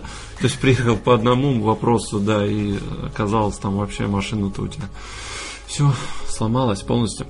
Вот. И э, давайте м, сейчас, пока Димы нету, м, тоже э, поговорим про автополомки, что ремонтировали сами, э, что было сложно. Вот. Ну, масло сами, да, наверное, меняете. Вот. Скорее всего, да? Но я, допустим, на своем Citroёне меняю сам. Мазде нет, потому что там стоит защита двигателя, вот. А, а на Мазде я прям на улице меняю во дворе масло. Чем хорошо? Тем, что гидропневматическая подвеска, я верхнее положение поднимаю и спокойно под А, это нее удобно, да. пролазю. Мгм. Да, то есть откручиваю руками там или... Ну, я, как правило, руками откручу, потому что там нормально она снимается без проблем. Вставляю тазичек, батон какой-нибудь, масло слил, крышечку закрыл, масло новый, э, масляный фильтр новый накрутил, масло залил, все. На Мазде нет. Ну, Я езжу в сервис, потому что я не смогу просто-напросто это сделать. Слушай, а я вспоминаю, как ты, по-моему, подвеску чинил тоже в мороз. Э, Помнишь, да, на выходные-то? Да, да. Что-то Было дело, когда я поехал, я вышел во двор, а, на работу надо было ехать. Это был, по ноябрь месяц. Сажусь в машину, думаю, сейчас прогреюсь, поеду. Сажусь в машину, завожу и понимаю, что машина почему-то в ней падает. Не, не понял, выхожу, открываю капот, а там у меня масло э, бьет просто фонтаном. Оказывается, лопнула трубка. Ну и пришлось, соответственно, пешком добираться. И вся эта эпопея затянулась у меня примерно на месяц заменой трубок, потому что стандартные родные трубки очень дорогие. Пришлось мне ездить по Твери, искать мастеров, которые мне выпрессовывали эти трубки. То есть они занимаются, знаете, вот для тракторов делают рукава высокого давления. Mm-hmm. Вот. Пришлось точно такой же рукав сделать, только маленький, для машин. Mm-hmm. Вот, э, соответственно, что, мне пришлось перебрать мотор э, электрический, который крутит э, ну, точнее, который гоняет вот это масло, все по клапанам, и распределяет подвески, я его перебрал, поставил, в итоге там спустя три недели эти рукава поставил на машину, вбухал кучу масла, а масло очень дорогое на нее, вот, и в минус 15 ставил ее на кирпичи, на пеньки, на доски, на что только не ставил, и в, в, в бушлате в нее залазил и копошился, тянул задней э, балки, тянул к э, капоту, то есть под капот в мотор протягивал. Сколько боли? Опыт. Это да, опыт. Это очень, э, да, опыт больной. Интересно, холодно, но оно того, наверное, стоило, потому что я сэкономил очень много денег. Если почитать, mm-hmm. сколько бы это стоило ремонт. Вот.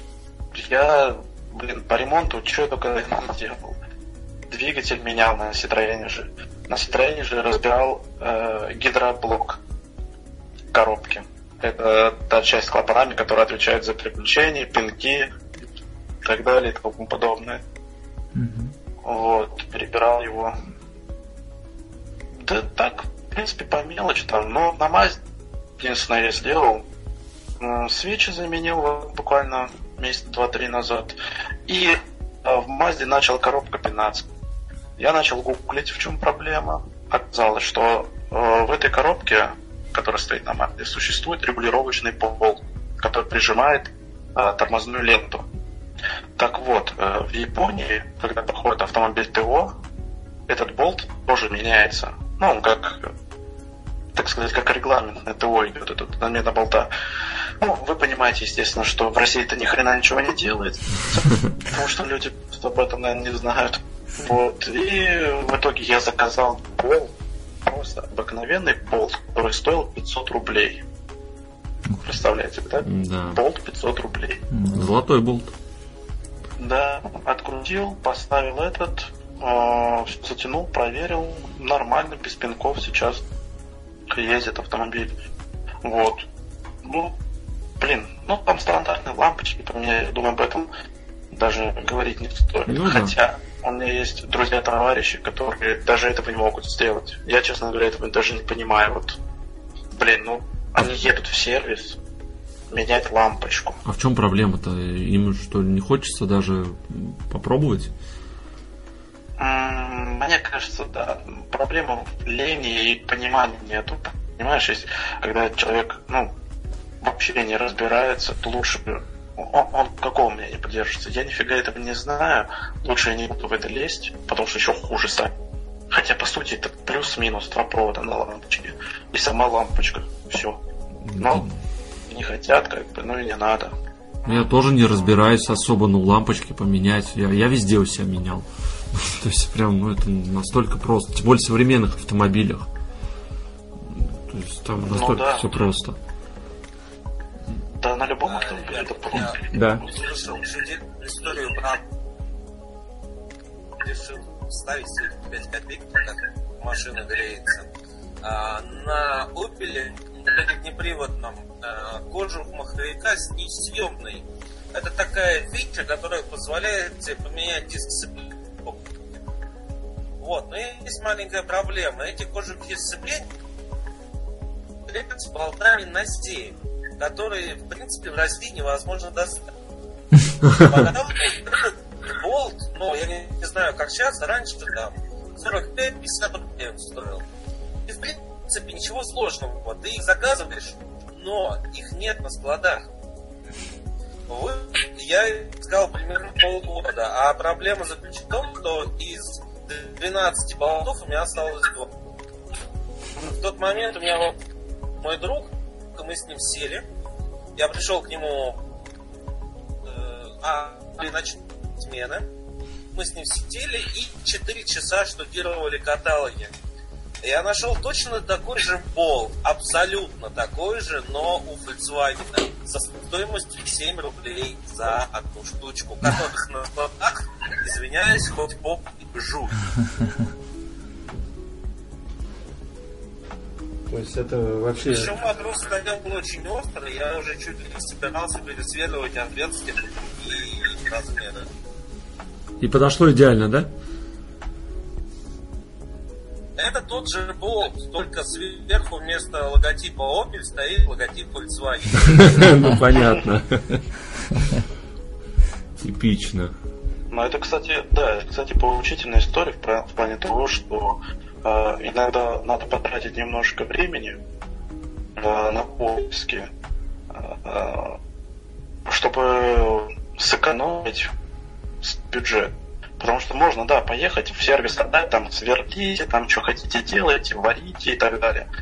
Э, Конечный результат мне нужно вот такой получить. А вот можно как Дима просто в каталоге посмотреть. Эм, Нет такой нет такого автомобиля, у которого запчасти исключительно индивидуальны. Может быть, там какой-нибудь Майбах, прочие, там Rolls-Royce.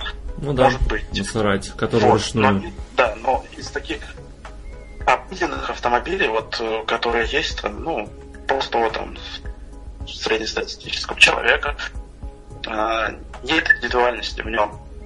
Там по-любому, если ты посмотришь, вот я захожу касаемо Citroёна, там некоторые кузовные части, болты, вот эти про- прочие крепежи с Альфа Ромео. Представляете, да? Италия и Франция. Альфа Ромео. То есть они вот заменяем, особенно касаемо этого двигателя. То есть там болты на двигатель одинаковые, там э, на коробку одинаковые. То есть вот можно найти ну, какой-то компромисс в этом деле. Очень много всяких запчастей подходит от ВАЗа на иномарке. Вот. И наоборот. И наоборот. Да. Да, да, и наоборот. Просто надо время. Мгм. Гриш, а ты что менял у себя? Ну, я менял все практически. Кроме машины, да? Да, да, Практически все менял. Я даже не могу вспомнить, что... Не, ну, конечно, кузов я не менял. А что вот самое сложное было? Самое быть? сложное, Да. ну вот недавно, не так давно, прошлый год, я менял маслосъемные колпачки в двигателе. То есть мне пришлось там крышку головки снимать. Э, Это был мой первый опыт в этом плане. Надо было, А конечно? 16-клапанный двигатель. А, мгм. Вот, то есть э, было весело, да, конечно, то есть я и читал все это дело, но одно дело читать, другое дело там самому. На практике, да. Да, то есть, э, то есть э, вот это вот рассухаривание клапанов, да, и прочие такие пляски там, это было прикольно. Ну, все удачно, нормально все получилось. А ты, а, а ты как делал? Со снятием головы? Нет, я голову не снимал, то есть меня отговорили. Я хотел на самом деле голову снять, вот, но там такие нюансы, что, э, ну, скорее всего, пришлось бы ее притирать. Ну, в общем-то, и есть где и притирать, но, в общем, меня тогда ремонт очень сильно затянулся вот, своими силами. Ну и прокладку менять. Прокладку, само собой, хотя я прокладку купил уже, да, то есть я уже был решительно настроен, но, в общем, меня отговорили пока от этого. Вот такие В дела. общем, ты э, поршень верхнюю мертвую точку поставил. Да. Сначала Да. выпускной, потом выпускные рассухарил, Да, да, да. заменил. Да. Да, ну, принцип такой у всех. Да. Я также на Citroёn делал. Ну, в принципе, двигатель как бы А примерно, по времени ну, сколько это занимает? Времени? Да. Ну, помнишь, мы с тобой переписывались, я тебе сколько... Ну, то есть я, я делал не торопясь вечерами после работы. Ну, по-моему, То есть- достаточно быстро, по-моему, все Ну, сделал. так, относительно. То есть я не торопился, может, я не, может, неделю делал, не знаю. Я же там все это чистил, потом там этот герметик наносил, там специально этот. То есть, Да, ну, там надо бензином вымывать все. Ну, промывал, да, то есть я там промывал это, да, да, да, конечно. То есть вот этим занимался. Надо было, конечно, А- еще гидрокомпенсаторы менять, но я уж не стал.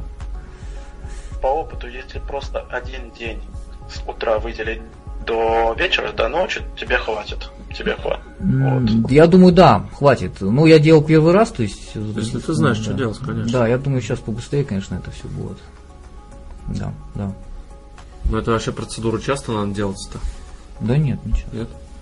Я как Нет, да. если у тебя масло начинает подъедать, тогда А, Вот, у меня просто были, я хотел давно, у меня они не сильно задубели, кстати, эти колпачки. Ну так, конечно, задубели, у меня уже у меня 120 тысяч, по-моему, пробег был к тому времени. Да, что-то 125, по-моему, вот так вот. М, Вот, ну, там говорят, что вот, после 120 там капиталить надо, ну, не знаю, все тянет прекрасно. Я, то есть, я компрессию вот мерил недавно, месяца два назад, было, в принципе, больше 14 во всех цилиндрах, то есть, нормально. Это машина 2006 года. Ну да, уже 12 лет. Даже больше получается. Выпуска. Да. Да. получается. А Но, как говорится, мощные возраст, мощные состояния. Мгм.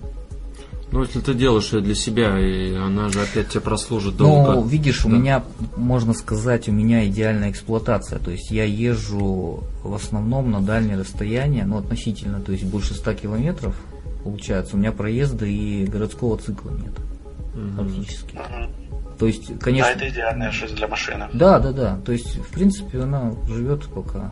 Да, а в, а в городских условиях это просто убивается В гораздо городские быстрее, условия, вот я, особенно коробка. я, я к тебе приезжаю, когда вот Да. у меня основной цикл такой вот. То есть, там в Рыбинске, Ярославль, Тверь, вот, вот я езжу в основные мои три города.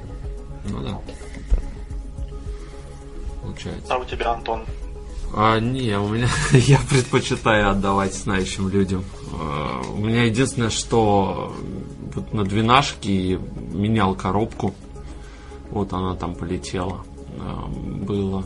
Ну, бэушную покупала после разбора, как сейчас помню. И опять же тоже там все было не без проблем. А, Там вот когда-то отремонтировали масло, то есть э, подтекало. Я так понял, это то ли не докрутили, то ли еще что-то. Ну, опять же, с коробки. Оно было. На Риу я еще вообще как бы капитально ничего еще не делал. То есть, ну, машина вот как служит, работает, и ну, особых там проблем не было. А то, что были, я просто по гарантии менял, пока она еще 5 лет, да, была на гарантии. Сейчас-то уже все. Нет. э, Ну, опять же, все, что знаю, ну, как бы, да, по мелочи только могу. Но в целом ну, стараюсь такие вещи не лезть уж точно, чем не понимаю. М, ну, да. Ну вот, кстати, а, ты мне задавал еще в первой части подкаста вопрос по поводу, почему я не поставил коробку БУ Ну да, другую. а, на Citroёn.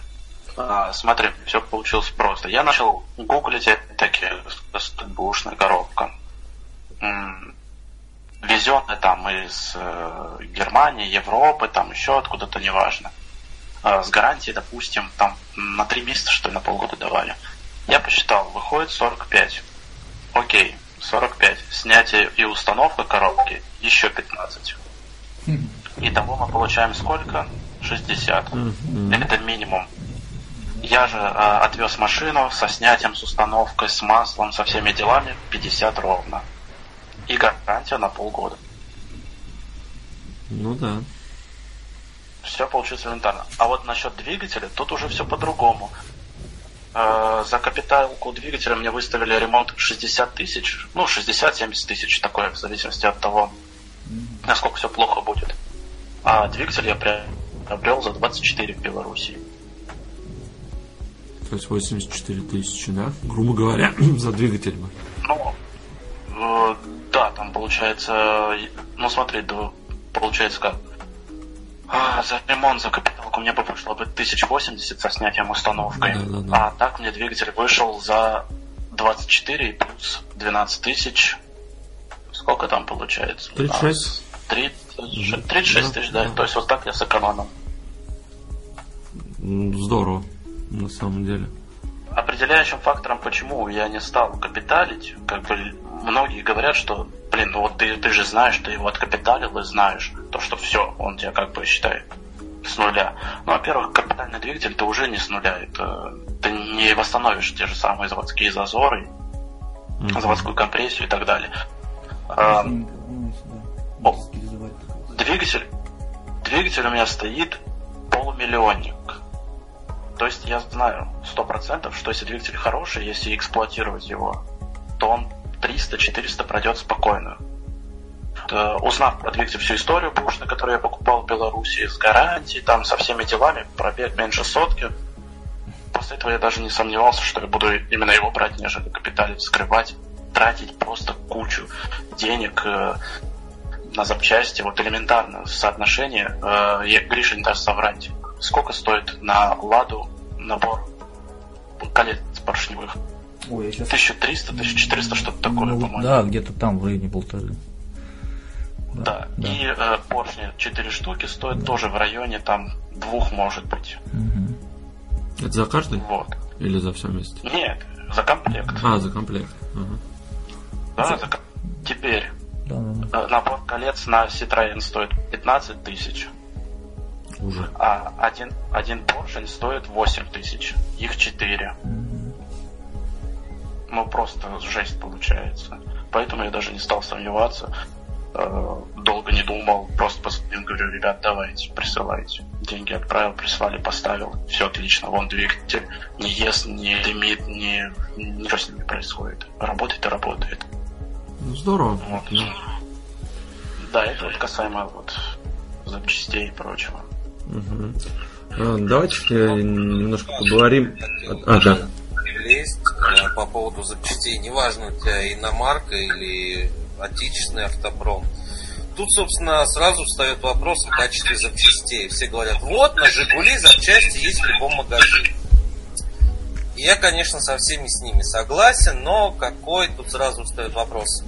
А, у моего отца очень долго были Жигули, к тому моменту у меня уже была иномарка, на которой я уже разморозил движок по поводу из-за некачественного антифриза. Кстати, даже на НТВ пытались меня снимать, но что-то как-то там не заладилось с выпуском, поэтому меня там кусочком показали, и мой антифриз, который пришел не в голову, я поменял себе мотор, я на этот мотор э, вместо карбюратора ставил моновпрыск заводской. Все крутили пальцем у виска, но в итоге машина поехала, очень даже интересно. Очень интересно для машины 75 лошадиных сил, она прям с карбюратором впулила. Но сразу встает вопрос запчастей. Грубо говоря, я захожу э, в тазомагазин, как я их называю, там в Винвеле лежит ремешок ГРМ за 300 рублей, условно. Цены сейчас могли поменяться. И Power Grip ремень за 1200. Ну, кто возьмет? На Жигули ремень ГРМ за 1200. Возьмут, возьмут. Да, и вот этот ремень за 300 рублей у моего отца рвался на одних гулях проехав 28-30 тысяч два раза. Потом Ага. я психанул и поставил ему Power Гриповский ремень. Кстати говоря, на восьмиклапанных опелях и на восьмиклапанных э, Жигулях ремень одинаковый. Только на Жигулях он э, 10 мм в ширину, на Опеле 12. Ну, поставив ему пауэргриповский, а нет, не пауэргрип, я обманываю, поставив ему бошевский ремень, э, мы откатали еще 45 и машину продали. То есть больше ничего не лопнуло. Опять же, по качеству запчастей. Вот у меня дядька перебирает двигатели. Сколько я жду, сколько он перебирает двигатели. Он работал на ремзаводе, он перебирал двигатели на автобусах. И он говорит, когда ты покупаешь отечественную запчасть, ты же не можешь гарантировать там полноценное качество. Почему там не может слесарь дядя Вася, который отправил поршни прокаливаться в печку, уснуть и на полчаса их передержать? А, а касаемо переборки, а, когда я покупал Омегу, а, заранее вышло так, что машина, которая меня устраивала, там были проблемы с двигателем. Я ее перегнал, ну, двигатель отдал знакомым на сервис. А спустя какой-то момент э, у меня мне пришлось заняться движком. У меня на клапань направляющая оборвала и размолотила поршни просто в хлам. Новый комплект поршней 18 тысяч, плюс еще резинки почти на 20 тысяч все необходимые, плюс герметики, все дела. А, оказалось, что рассухар на мою голову не подходит, пришлось ее делать самому. Вот, собрали также с Ильей, который Алексей, собрали этот движок, поставили. И тут всплыла проблема, которая на сервисе, когда ребята ставили на теплошайбы, вместо медных они поставили одну алюминиевую. И она просто лопнула, и у меня вытекло масло с двигателя. Да, вот такие чудо-ремонтники. Да, Ну, причем да. мне нечего им предъявить, прошло два года после этого. Ну, естественно, это вы узнали-то уже потом. Уже не предъявить. Ну да. Ну, в принципе, вот, как бы просто вот такая вот мелочевка, а проблем сколько. И поэтому на те же Жигули э, я тогда многим знакомым советовал. э, как тут такой момент. э, Жигулевский инжектор, в принципе, очень похож на опелевский монопресс. Все датчики подходят идеально. И когда я в какой-то момент э, стал знакомым вместо наших запчастей рекомендовать переплатить сотку, грубо говоря, за весь комплект, но поставить нормальные датчики, у всех перестали плавать обороты, э, еще какие-то проблемы решились. То есть э, вот такие вот нюансы, когда ты чуть дороже платишь за запчасти, они решают очень много. Это вот на Омега форуме есть вечная тема. Вот прям сколько существует этот автомобиль, столько существует этот вопрос. Датчик распредвала купить нормальный за 2000 или китайский за 800? Опять же, голова сразу начинает Китайский за думать. Да. 800, через неделю у тебя загорается чек, ты подключаешь обком, у тебя проблема с датчиком распредвала. Ты покупаешь за 2000 оригинальный Bosch, ездишь 5 лет и, и не знаешь о том, что у тебя стоит датчик распредвала. Ну, опять же, Дим, смотри, кто-то готов платить, да, за запчасть. Там два раза, да, дороже там получается. А кто-то нет, он его устраивает, что там ломается часто, но у него просто денег нет дороже. А он просто не понимает еще, Смотри, что он потом смотри, смотри, переплатит. смотри, смотри. А, ты заплатил 800 рублей, через неделю у тебя вылезла ошибка, машина начала чихать. Ты заплатил еще 800 рублей. В итоге через месяц ты отдал уже, даже если он тебе две недели проездит, 2400. А вопрос можно было решить сразу, отдав чуть большую сумму. У меня знакомый есть, а, как-то он меня спросил, какую помпу купить ему лучше на свой автомобиль. Было два варианта. Один, одна помпа стоила 350, вторая стоила 1700. Он купил за 350, и она через две недели потекла. Он говорит, а почему запчасти такие плохие? Ну, ответ очевиден, потому что тот скупой платит дважды. Ну, наверное, так. А иногда и трижды. Да, иногда Кстати, так. вот интересно, интересно, вот, например, э, у, моих, у многих моих знакомых, в том числе и у отца, были проблемы с генератором на Жигуля. У кого были Жигули, были такие проблемы? Конечно, я на приоре менял генератор. У тебя, по-моему, не было, да? Ну, у меня он подшипник, там механическая часть. Ну, там подшипники, еще что-то Да. летит. В общем, один Да. раз я приехал на пункт приема металлолома. Мы с отцом что-то привезли, стоял опелевский двигатель. Я скрутил с него генератор, оплатил его по цене металлолома, и он у меня лежал. Долго ли, коротко ли. А, Я его вскрыл, поменял щеточки. Щеточки наши, жигулевские поставил, потому что, в принципе, нормально. Пойдет. Приехал, а, пожаловался мне знакомый, говорит, что-то у меня есть проблема такая, генератор помирает. Слушай, а давай попробуем с тобой вот этот генератор поставить. Мы сняли шкив опелевский, узкий, а, поставили широкий жигулевский, чуть-чуть поигрались, и спустя три года он продал машину, он забыл проблему с э, генератором. Мне иногда вот интересно, неужели в России за, сто... за столько лет нельзя было собрать нормальный генератор, который не нужно постоянно пилить, да? Но, наверное, невыгодно м, в Конечно. маркетинговом плане. Конечно. Это точно так же, как многие думают, что дороги в России у нас для того, чтобы по ним ездить. Да. Нет. Для того, чтобы страдать. С той же историей. Ну вот по, по запчастям я совершенно согласен с Димой. Вот, да. Опять же, по запчастям. Вот такой Да. момент. А, на Омеге у меня стоит стекло, так называемый КМК Глаз. А, оно запесочилось за два года. То есть коцики, катышки. Вопрос возникает у меня, зачем отдавать 3000, если за 4000 можно купить фуява и вообще забыть об этой проблеме. Ну, не на все же время, он сразу зап- запесочится со временем. Ну, Потому что даже если ты оригинал это купишь. довольно- это более качественно. Это более качественно. Я, как бы я был на заводе в Калуге на Фуява.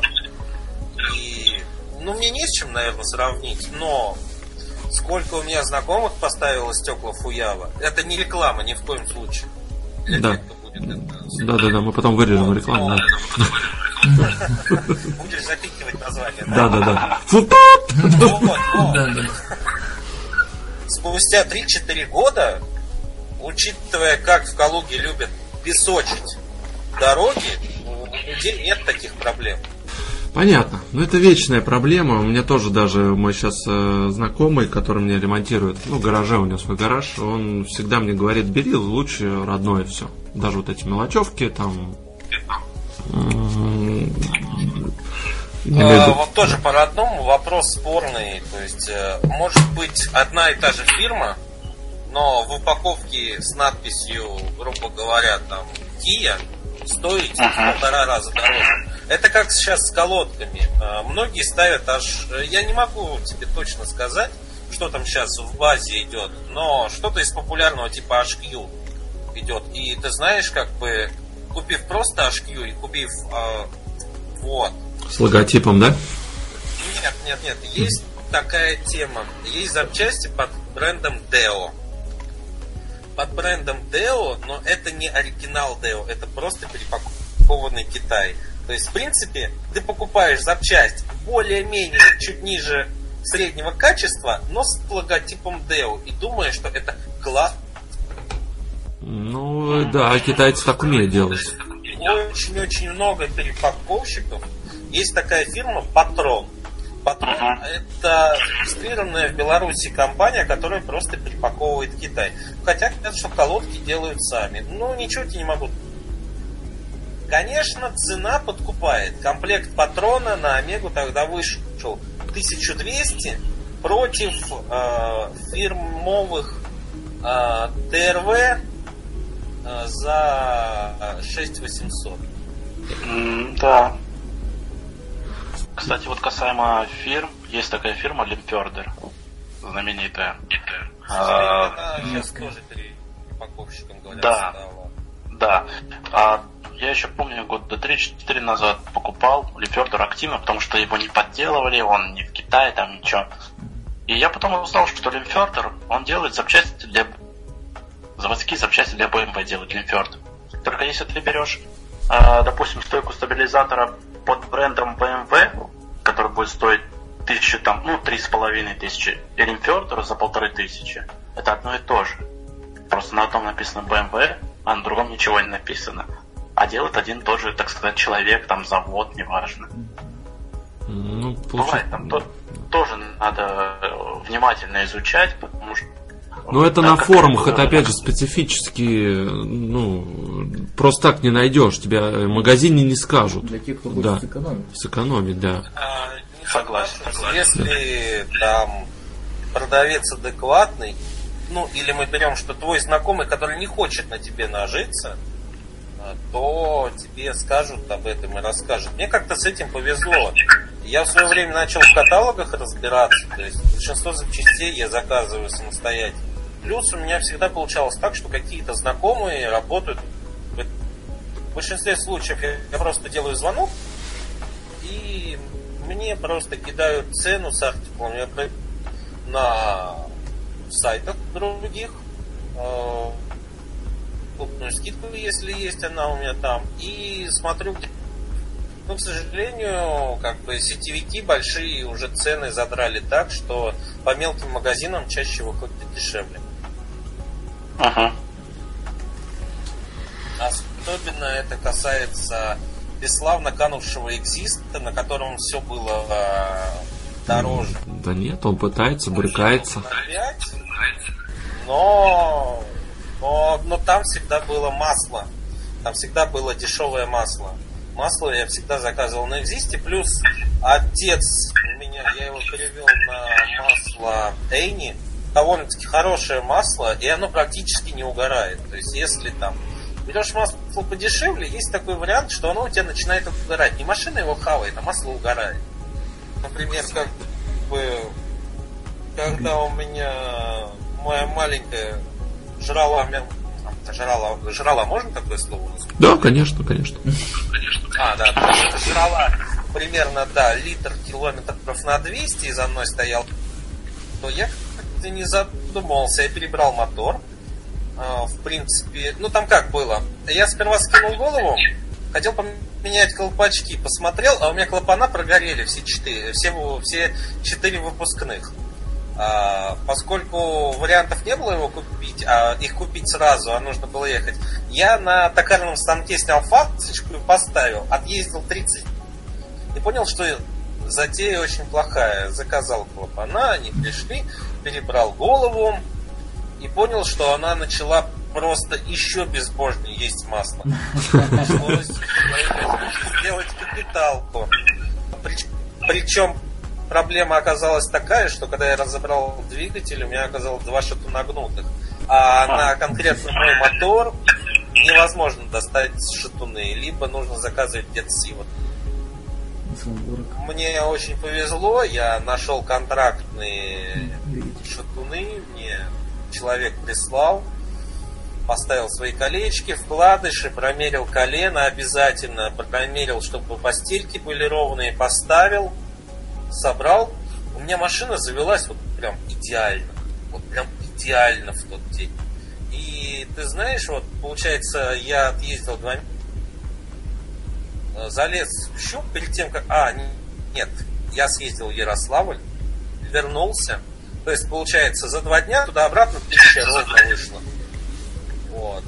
Я достаю щуп, а он сухой. А тогда был залит лукойл. Лукойл, ну, в принципе, на обкатку я думал, сейчас быстренько 3000 проеду и солью, залью нормального масла. Смотрю, как будет все вести.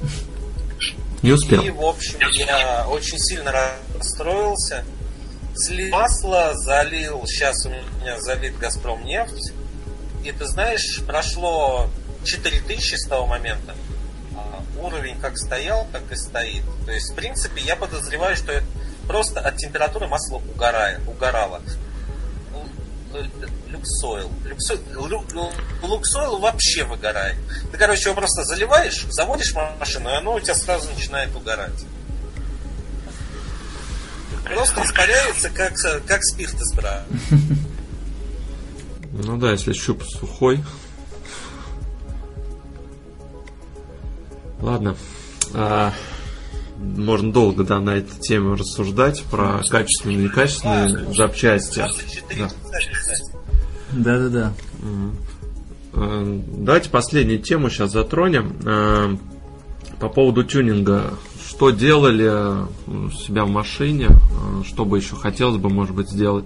А, не только внешнего вида, я имею в виду, может быть, что-то внутренности, какие внутри там что-то дорабатывали, какие-то а, интересные там гаджеты заказывать с Алиэкспресса. Ну, так, вкратце расскажите. Светодиодные лампы ближнего света? Да. Гаджет, который нужно заказать с Алиэкспресса, это стабилизатор выходного напряжения. Ну, я так считаю, так называемый драйвер. Я у себя подготовил, но не довывел до конца. То есть у меня вырезано все, но не вставлено, не закреплено. А чтобы не занимать прикуриватель для подключения регистратора, вот, я взял драйвер с Алишки. Он там копейки стоит, порядка 30 рублей. Выходное напряжение накрутил на 4,9 вольта. То есть я завожу машину, включается зажигание, с того же провода, где у меня прикуриватель, подается напряжение. На выходе у меня идет USB, обычный USB разъем, который запараллелен, чтобы он больше, чем э, э, средний, на средних концах перемычку ставишь, и тогда он может э, спокойно 1 ампер потреблять. Хотя, в принципе, пол ампера моему регистратору хватит, у меня экшн камера. И плюс какой, когда еще LED лампочки ты используешь, желательно вставить его. Потому что перепады напряжения очень быстро убивают лампочки, особенно дешевые. Я вообще не поклонник э, ледовских ламп в стандартной оптике. У меня всегда стоит обычная галогеновая лампа. Но, как бы, вот, когда ставишь драйвер, у тебя сразу перестают они гореть. Момент. Вот, а так, в принципе, из тюнинга я... У меня на... Омега болеет тем, что у нее очень плохой свет. Я ставил разгрузки, чтобы у меня не было потери напряжения. А, а потом в какой-то момент я поменял линзы. Это были линзы, купленные из Китая. Я разобрал, фар, снял фару, с помощью термофена разобрал ее. А, помыл отражатели, поставил вместо своей родной линзы. Кстати, родная линза тоже под ксенон была рассчитана. Как оказывается, там на них шторочка есть ксенон галоген, ксенон галоген. Вот, поставил эту биксеноновую линзу, а у меня на фа стоят омыватели фар, у меня стоят корректора, все дела.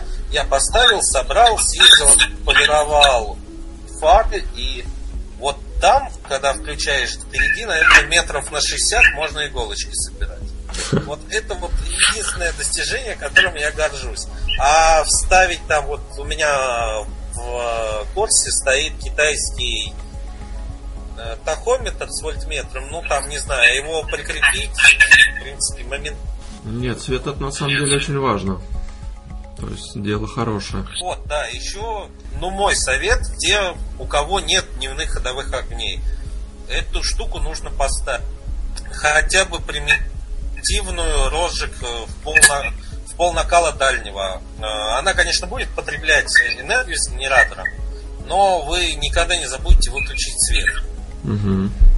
Потому что а, когда вот работа как у нас, ты садишься, едешь в отпуск 15 минут, с работы ты едешь на выезд 15 минут, через час на следующий выезд едешь 20 минут. Твой аккумулятор с ближним светом абсолютно не успевает. Я так усадил отличный Bosch за... Ну, ему было 4 года к тому моменту, но за 2 года я его высадил вообще. И в какой-то прекрасный момент, опять же, это не реклама, ребят, э, я купил у нас есть завод Энергомаш Калужский. Я там купил блок управления ходовыми огнями и купил ходовые огни с драйвером. Я их вставил аккуратненько в мордочку передней панели. У гаишников нет вопросов. Меня, в принципе, я завожу машину, у меня разгораются огни. Все, у меня стабильная зарядка, у меня нет просадки. Меня также я поступил и когда купил Корсу. Я купил Корсу, я позвонил бухгалтеру на завод, скажу, сказал, выпишите мне, пожалуйста. Поставил ходовые огни, все. Они у меня с драйвером, во-первых. Во-вторых, на блоке управления тоже э, корректируется выходное напряжение. Шикарно. То есть те, у кого нет Надо взять на заметку. Я очень рекомендую их поставить. Хотя бы там тот же блок солишки, который, когда ты глушишь машину, он там гаснет, когда у тебя аккумулятор там предельных каких-то там предельных этих предельное напряжение опустится, и он гаснет. Ну, примерно через полминуты. Угу. Погиб у тебя что? Да, вот касаемо таких моментов, у меня-то на настроение это все с завода предусмотрено. То есть, если ты гасишь свет, у тебя будет работать э, до того момента, пока мозги не поймут, что заряда критично мало и тушит все ты можешь только завести машину, больше ты ничего не сможешь сделать. Э, допустим, там музыку я не выключаю, я дверь закрываю, на сигнал поставил, все, и пошел. И буквально через 3-4 минуты все само выключается. Mm. Касаемо тюнинга внешнего, внутреннего, я внешний вообще не делаю ничего, ни наклейки, ничего не клею, потому что я считаю, что это какое-то уродство, наверное, больше автомобиля, нежели что-то, ну, не знаю, выделиться из толпы, мне это не интересно. Выделяться как-то там ярким цветом или еще что-то. Я считаю, что вот какая она должна завода, ну какая есть завод, такая должна быть. Можно диски, вот. Единственное, что там диски на автомобиле поменять. Э, там сеточку в бампер поставить. Ну такое. То, чтобы пользоваться от него. Касаемо внутреннего, я тоже ничего особо не делал. Единственное, у меня сейчас в перспективе, это в Мазду поставить, э, убрать штатный магнитофон и поставить э, на андроиде. Он mm-hmm. дорогой, правда, но посмотрим, попробуем. С поддержкой Android Auto, да? А? С поддержкой Android Auto? А, ну да, там, то есть он есть на винде, есть на андроиде, то, то есть он показывает тебе систему автомобиля, ну, подключается как ELM, работает из такого принципа. О, там мультимедиа, смотришь, телевизор, там, короче, что mm-hmm, хочешь, можно mm-hmm. делать. Все это в комплекте идет, камера идет в комплекте, полный, в общем, ну слушай, по-моему, там в районе 8 тысяч можно сейчас такую купить. Вроде я так смотрел. На Алиэкспресс была распродажа за 9 тысяч, но я тебе скажу так, там что-то Android 6. Да. Ну, я думаю, что, что это будет тормоз полный. Уже Android 9 скоро выходит, а там 6 только стоит. 9 уже вышел. А, а, ну тем более. А вот если брать действительно хорошую штуку, вот действительно, ну, чтобы он тебе не компасировал мозги, чтобы ты в порыве эмоций там не стукнул по ней, потому что она тупит у тебя. 30, а, по-моему, в районе тридцатки.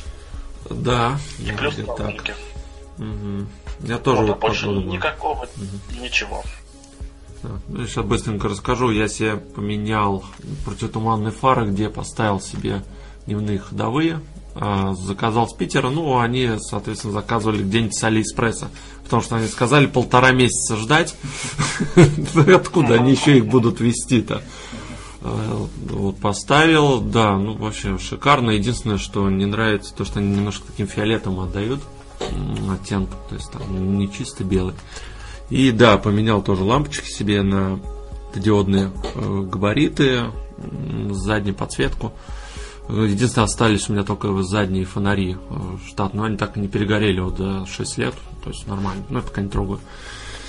И да, вот хотелось бы тоже э, магнитолу поменять, э, тоже смотрел Пионер, вот с поддержкой ну, Apple Car, чтобы вот работало. Да. GVC? А, ну еще... Не, не, на самом деле, просто кто как хочет, тот так и покупает.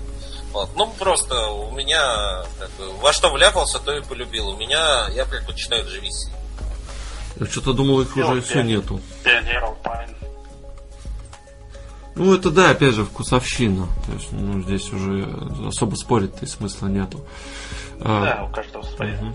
Ну и да, вот то, что дорабатывал, это вот как раз сетки от комаров, потому что с, с, таки, с такой мордой, с улыбкой тигра, как она называется, туда залетали, ну, вплоть до птиц. Любое насекомое, потому что когда мне вот зимой чистили радиатор, у меня просто перегревался двигатель, вот когда жара была, вот это вот июль-август, э, я вообще не понимал, ну, почему. То есть и сначала поменял не, э, охлаждающая жидкость не помогло. Э, потом приехал, ну, стопудово, говорит, радиатор тебе надо почистить. Почистили, там просто столько было, там и насекомых, и грязи, все. Потом после этого уже вообще проблем никаких нету. Поставил, да, вот, э, от насекомых решеточки вот эти, стало гораздо лучше. Ну и да, и хотелось бы, конечно, ксенон, но опять же на Рио ставить Синон, а если он не предусмотрен, опять же, это колхоз какой-то будет. Мне кажется, тоже чреват проблемами. Несмотря на ну, то, да, что... она того не стоит. Да, она просто того, наверное, не стоит. Гриша, у тебя есть что-то, ну, доработки а, какие? Да, да, я, в принципе, я могу много рассказывать по своей теме, но, значит, что касается света, я, э, значит, э, дневные ходовые огни у меня нет, э, но у меня есть противотуманки. Противотуманки я поменял, у нас светодиодные лампочки. Непростые лампочки, там были достаточно дорогие светодиоды под H1, по-моему, цоколь там идет, я уже сейчас не помню точно. Я просто частенько наблюдаю, у меня стояли разные там светодиоды, очень часто встречаю на, на машинах такие, как кластеры, их несколько штук, они вот такие вот там вот по, по всей фаре распределены, но видно точечками. прям. Да, вот. красиво смотрится. Вот, да, но я поставил прям одной лампой, вот такой, оно как светофор такая вот, да. Светит очень приятно, да, и э, общее потребление там порядка 10 ватт получается. То есть он аккумулятор не садит абсолютно, даже если забыть. Забыл выключить, да? ну, Мгм. это вот что света касается. Ну, я уже говорил, крылья передние я поменял на пластик, но это чисто с утилитарной точки зрения, то есть, чтобы про, гни- про гниль забыть. Ты же трубки, патрубки, да, менял еще внутри? Э, на патруб-? А, да, кстати, патрубки. Я когда колпачки менял, я поменял, значит, э, в охлаждающей системе патрубки на силикон. Я решил попробовать. Вот я уже езжу год с ними. Все прекрасно. То есть на морозе, у меня были проблемы, что на морозе после, или весной такое вот бывало, подтекало. Да? Такая Может, от беда есть. перепадов температуры? От перепадов, Да. во-первых, потому, потом там это же не иномарка, там нету самозажимных хомутов. Там хомуты хомуты. такие. а. Это Я заказывал хомуты из нержавейки, э, ставил, вот сейчас у меня установлены. И они широкие, то есть силовые такие. Ну и силикон он толстый, он, у него есть, э, как сказать, расстояние, в которое он может играть. Потому что на морозе железо сжимается, да, э, соответственно. Разжимается. Да, да, да. То есть есть ход тепловой. Это что, ну, выглядит прикольно, там синенькие трубочки под капотом. Ну да, не то, что старенькие. Да, все красиво, но, в общем-то, мне очень понравилось, э, в общем-то, тоже, как это все работает. Интересный опыт был у меня с прошивкой мозгов, могу рассказать. А, Штатной? э, да, у меня стоял, э, значит, машина у меня, а, мне пришла, досталась машина с э, контроллером январь 7.2. А, Это самый такой продвинутый, кстати, контроллер. Его даже на иномарке ставят, ну, там прошивают, там обкатывают все это дело. Он очень э, удобен в- именно в- во всяких прошивальных делах в этих. То есть достаточно легко калибровки вносить туда. Его используют для этого. Я даже купил прошивку от известного ледокола, там Виктор вот делает, он на марке делает много, и, и на нашей тоже делал. И мне очень понравилось. То есть я и кабель покупал, прошивал. Очень мне это все понравилось, и прошивка понравилась. То есть я с ней долго ездил, с этой платной прошивкой, за 900 рублей я ее купил. И пос- э, последний опыт у меня был печальный. Я хотел сделать двухрежимную прошивку. Вот, дело в том, что туда можно было залить 128 килобайт файл. Вот это. То есть одна прошивка, она 64 килобайта да, весит. Вот, э, соответственно, ее можно было специальным софтом склеить. Я там сделал, склеил, залил, но она не работала.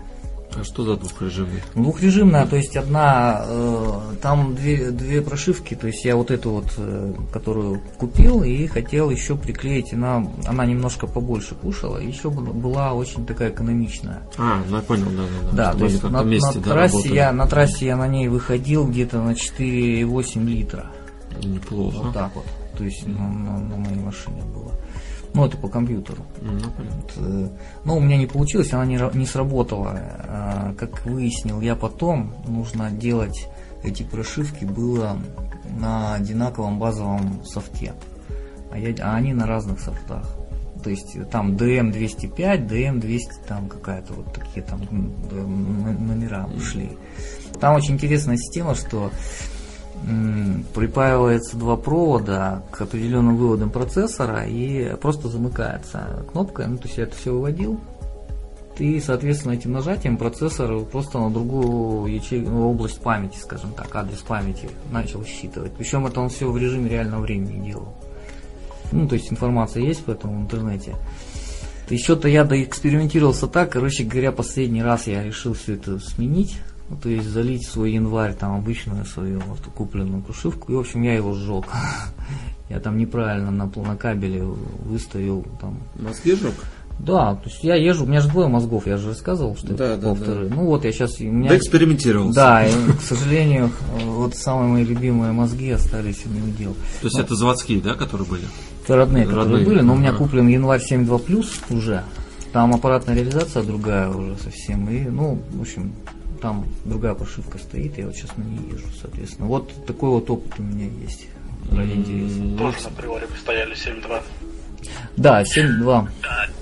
Хорошие мозги. Серые 5.1 неубиваемые. Ну, эксперимент хороший, да. Единственное, жалко мозги, конечно. Тем более, сколько они там сейчас стоят? Тысяч пять, ну, да? 6, Шесть, я на сайте смотрел, я хотел тут, ну, думаю, не стоит. разборке 3. Ну, вот на разборке, да, у меня есть идея такая на разборке еще взять. Еще жечь какие-нибудь? Нет, нет. у меня просто у меня Попробовать. прошивка-то осталась, она А. очень мне нравится. То есть машина действительно ехала так, как она должна ехать. Ну, когда долго ездишь на своей машине, а мы тут все ездим на своих машинах, мы же очень хорошо чувствуем это. Э, Не надо объяснять, то есть как она, когда начинает подтупливать, когда что. И разница в прошивках очень ощутима. Ну да. Ну, по моему мнению. Не, не экспериментировал, что-то как-то не хочу особо лезть. Пусть, ладно, работает и, и славно. Это как раз по поводу кабелей. А, я себе заказал с Алиэкспресса прекрасную вещь, называется Opcom. Как еще раз? Разъем, только Opcom. А, Opcom. Opcom. Есть. Ваком, Opcom, Да. там, Мгм. Свое. Для BMW что-то свое, для Mercedes. А вот у Opel и у Volkswagen точно вот Opcom, Ваком. Я, значит, купил, почитал ошибки там на Мегаген. У меня, кстати, интересная ошибка. Ошибка подушки э, была заключалась в том, что не работает лампочка подушки Ага. а, ошибку сделал. И тут у меня знакомый купил Астру H и говорит мне, слушай, а можем почитать ошибки и включить скандинавский свет. То есть ты машину заводишь, а, у тебя сразу загорается свет. Поднимаешь ручничок на один щелчок и свет гаснет. Ну там несколько режимов, мы вот этот режим ставим. Ну, решили почитать ошибки. Почитать ошибки. Э, Он приехал к моему дому, машину только там позавчера Ага, опять все Саша. нормально, сели с ним. Ошибка подкапотного пространства. Конкретно заходим в блок подкапотного пространства. Ошибка положения датчика фазорегулирования. А, На этом двигателе уже стоит датчик фаз, и там э, электромагниты, я так понимаю, чуть сдвигают фазы. За счет этого машина в разных диапазонах едет более ровно, полочка ровнее. Мгм. Я ему говорю, читаем эту ошибку, там Wi-Fi все добивает от моей квартиры. Говорю, тут, видимо, ГРМ тебе меняли и не сбросили эту, эту-. Он говорит, окей, давай, сбрасываем ошибки. Я точно, точно, точно, точно, все, сбрасываем ошибку. У меня появляется на ноутбуке в программе обкомовской клю- вставленный ключ не запрограммирован к данному иммобилай. Я говорю, «А, попробуй завести. Он включает зажигание, значок мобилайзера мигает, бензонасос не срабатывает. Мы крутим стартер, стартер не крутит. Сбросили. А, Я отключаю ком, включаю заново, захожу в мобилайзер, ваш ключ не запрограммирован к данному мобилайзеру. Звоню знакомому, кто занимается прошивкой. Он такой, 12 тысяч цена вопрос. Позвонил еще на пару номеров. Там, в принципе, ребята готовы за 4 сделать. А, начинаем рыскать по формам. Заходим на За- Зафира та же машина, что и Астра, только чуть-чуть раздутая. База та же, движки те же, мозги те же. Там прям написано, если вы произвели сброс блока подкапотного пространства, вам в эту Заходим в эту, в эту ветку, там объясняют, что вот так делать на самом деле нельзя. И у вас есть два путя. Либо вы платите много-много денег дяде, который заходит на этот же форум, читает чуть ниже и делает действия, которые написаны тут. В общем, через 15 минут я ему пип, и, в общем, человек очень доволен. А, Оказалось, в памяти был привязан еще один какой-то левый ключ, а, что на самом деле очень нехорошо считается. То есть там, в принципе, возможно было, что к этой машине еще кто-то мог иметь доступ. Э, очень часто рекомендуют люди как бы заходить в мозги и отшивать лишние Может, там был вшит товарищ майор? Товарищ майор был вшит. Ну, как бы, знаешь, сколько по телевизору там этих программ, когда продают машину, тебе деньги, а через три дня с третьего ключа приходят и эту машину. Да, куча историй. И, и плюс мы решили с ним посмотреть оригинальный пробег, а, подключились к мозгам, было 103 тысячи, а в мозгах э, маленькое расхождение там допустимо, но в принципе 293 тысячи, думаю, все-таки у него скрученный пробег. Так в итоге-то сколько? 4 тысячи заплатили, да? Нет, я зашел в ветку, нажал 4 кнопки, мы вытащили ключ, вставили, он его привязал, потом он достал второй ключ, привязал второй ключ и все. За 15 минут мы к лазеру да? привязали все его новые, все его ключи. Блин, хорошо такие форумы есть, надо искать такую информацию. А так бы 12 тысяч отдали бы. Ну да. Ну там, знаешь, человек, который 12 тысяч берет. У меня знакомый в Калуге раньше занимался чиптюнинг. Сейчас им в Москве всякие там гоночные субари шьет. А, он тоже занимался чиптюнингом, прошивкой, и к нему приехал человек, говорит, слушай, мне нужно прошить лощите, прошивка от Паулюса. Я вот съездил, он мне сказал, прошивка от Паулюса стоит 4000, и плюс моя работа. На что мой друг связывается с Паулюсом на форуме, в Паулюс за 400 рублей ему продает и там за свою работу я не помню, сколько он там берет, но гораздо ниже. Спокойно зашивает, и человек счастливый уезжает. Да, расценки берутся с потолка, как обычно. Не, ну вдруг пройдет. Ну, в принципе, да. На блондинку рассчитано. Да. Если ты не знаешь, сколько что почем стоит. Вот, понятно. Опять же, то ли 12 тысяч привязать ключ, то ли почитать, э, он точно так же зашел на этот форум, нашел бы эту ветку и привязал бы все, но сделал бы вид, что делает это двое суток. Ну да, да, естественно. Ну 12, по-моему, вообще неадекватная цена какая-то. Ну 4 даже, мне кажется, неадекватная. Нет, 4 еще более-менее. Да. Понятно. Ладно, давайте прощаться. Мы уже тут разменяли 2.15 практически. Идем на рекорд. На рекорды, да, идем. Нет, ну, знаешь, да. я еще могу да. рассказать про то, как мы приехали папе выбирать. Э, Мериву А хотели купить ему. И я пришел такой, педальку газа и тормоза зажал, включил зажигание, у меня пошли ошибки читаться. А человек, который продавал э, челюсть уронил и сказал, а как ты это сделал? На что я ему сказал, я могу еще скрепко их почитать, еще у меня в машине обком с ноутбуком лежит. На что он сказал, что мне некогда, извините, до свидания, да? Машина не продается. Ну, да. нет, а проблем с машиной не было, там, как бы, мы скинули все ненужные ошибки, там, такая ошибка есть по датчику распредвала, периодически она выскакивает. Ну, там, не суть. Ее сбрасываешь, заводишь машину, если ошибки нет, все хорошо.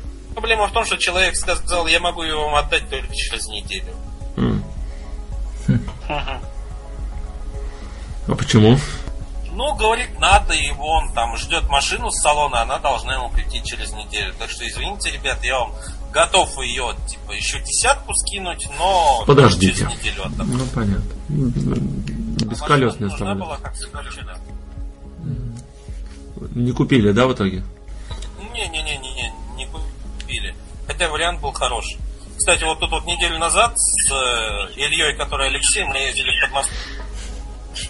Вот, смотрели э, Volkswagen Bora, там, 2000-х годов, там, э, там ошибка автомата, масло ушло из автомата в антифриз, ну, это проблема, связанная с их теплообменом вакуумом подключились, э, посмотрели ошибку, поменяли масло, в коробке прям там на коленке.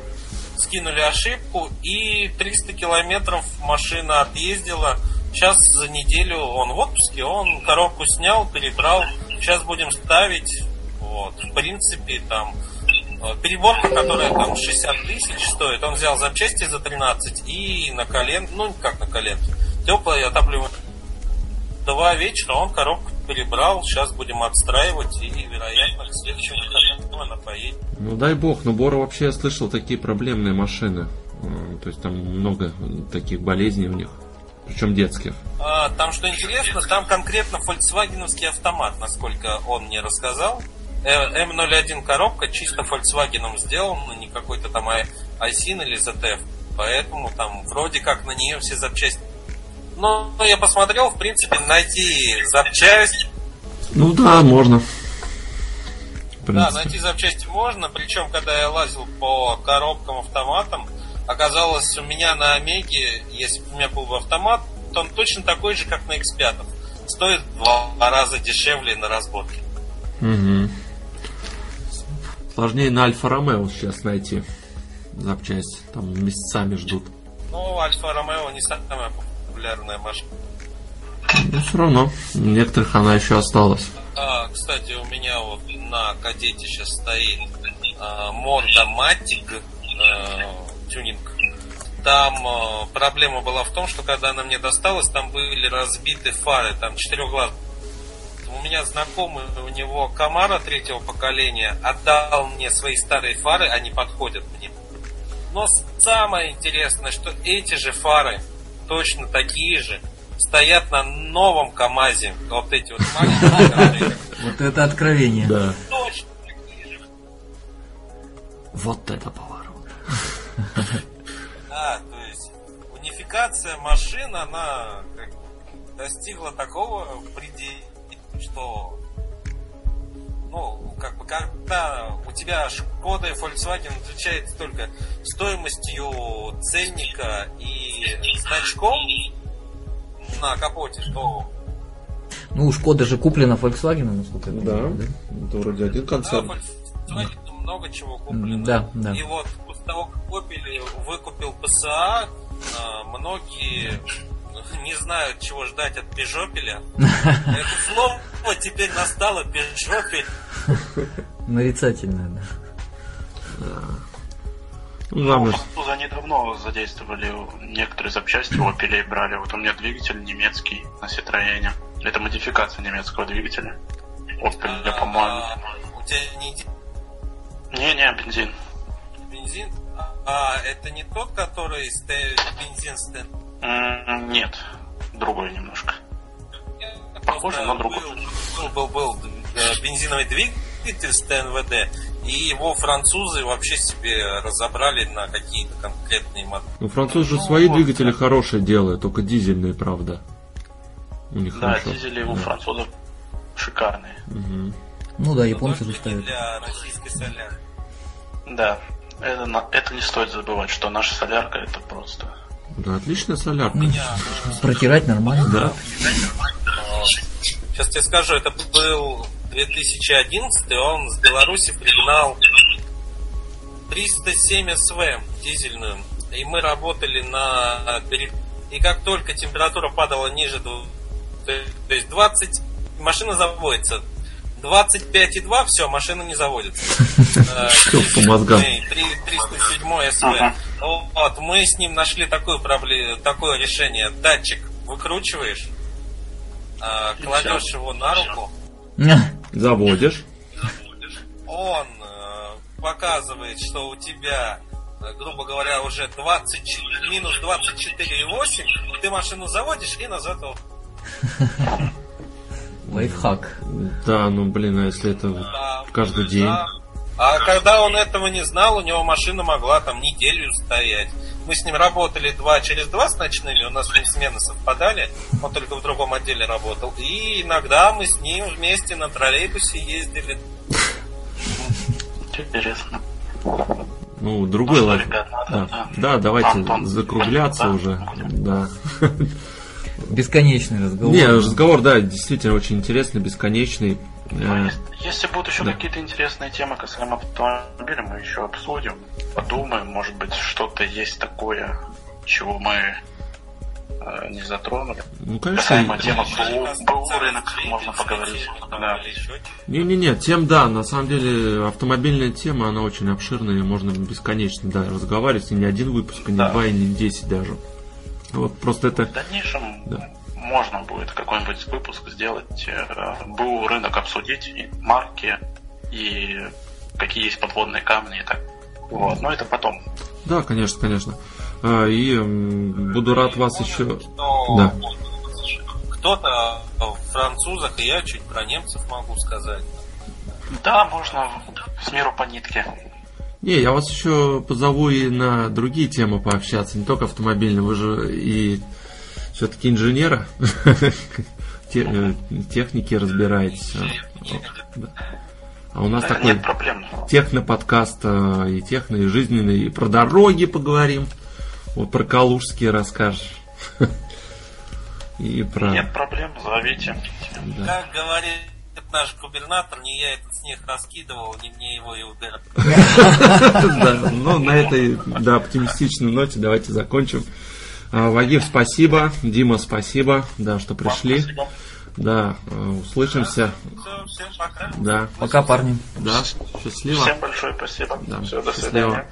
Мы тоже прощаемся. Спасибо, это был э, проект бесконечности. Э, Восьмой спецвыпуск. Мы пообщались э, с нашими гостями об автомобильной тематике. Было очень интересно. Автомобильная история, э, выбор запчастей, тюнинг и так далее. Услышимся. Всем пока.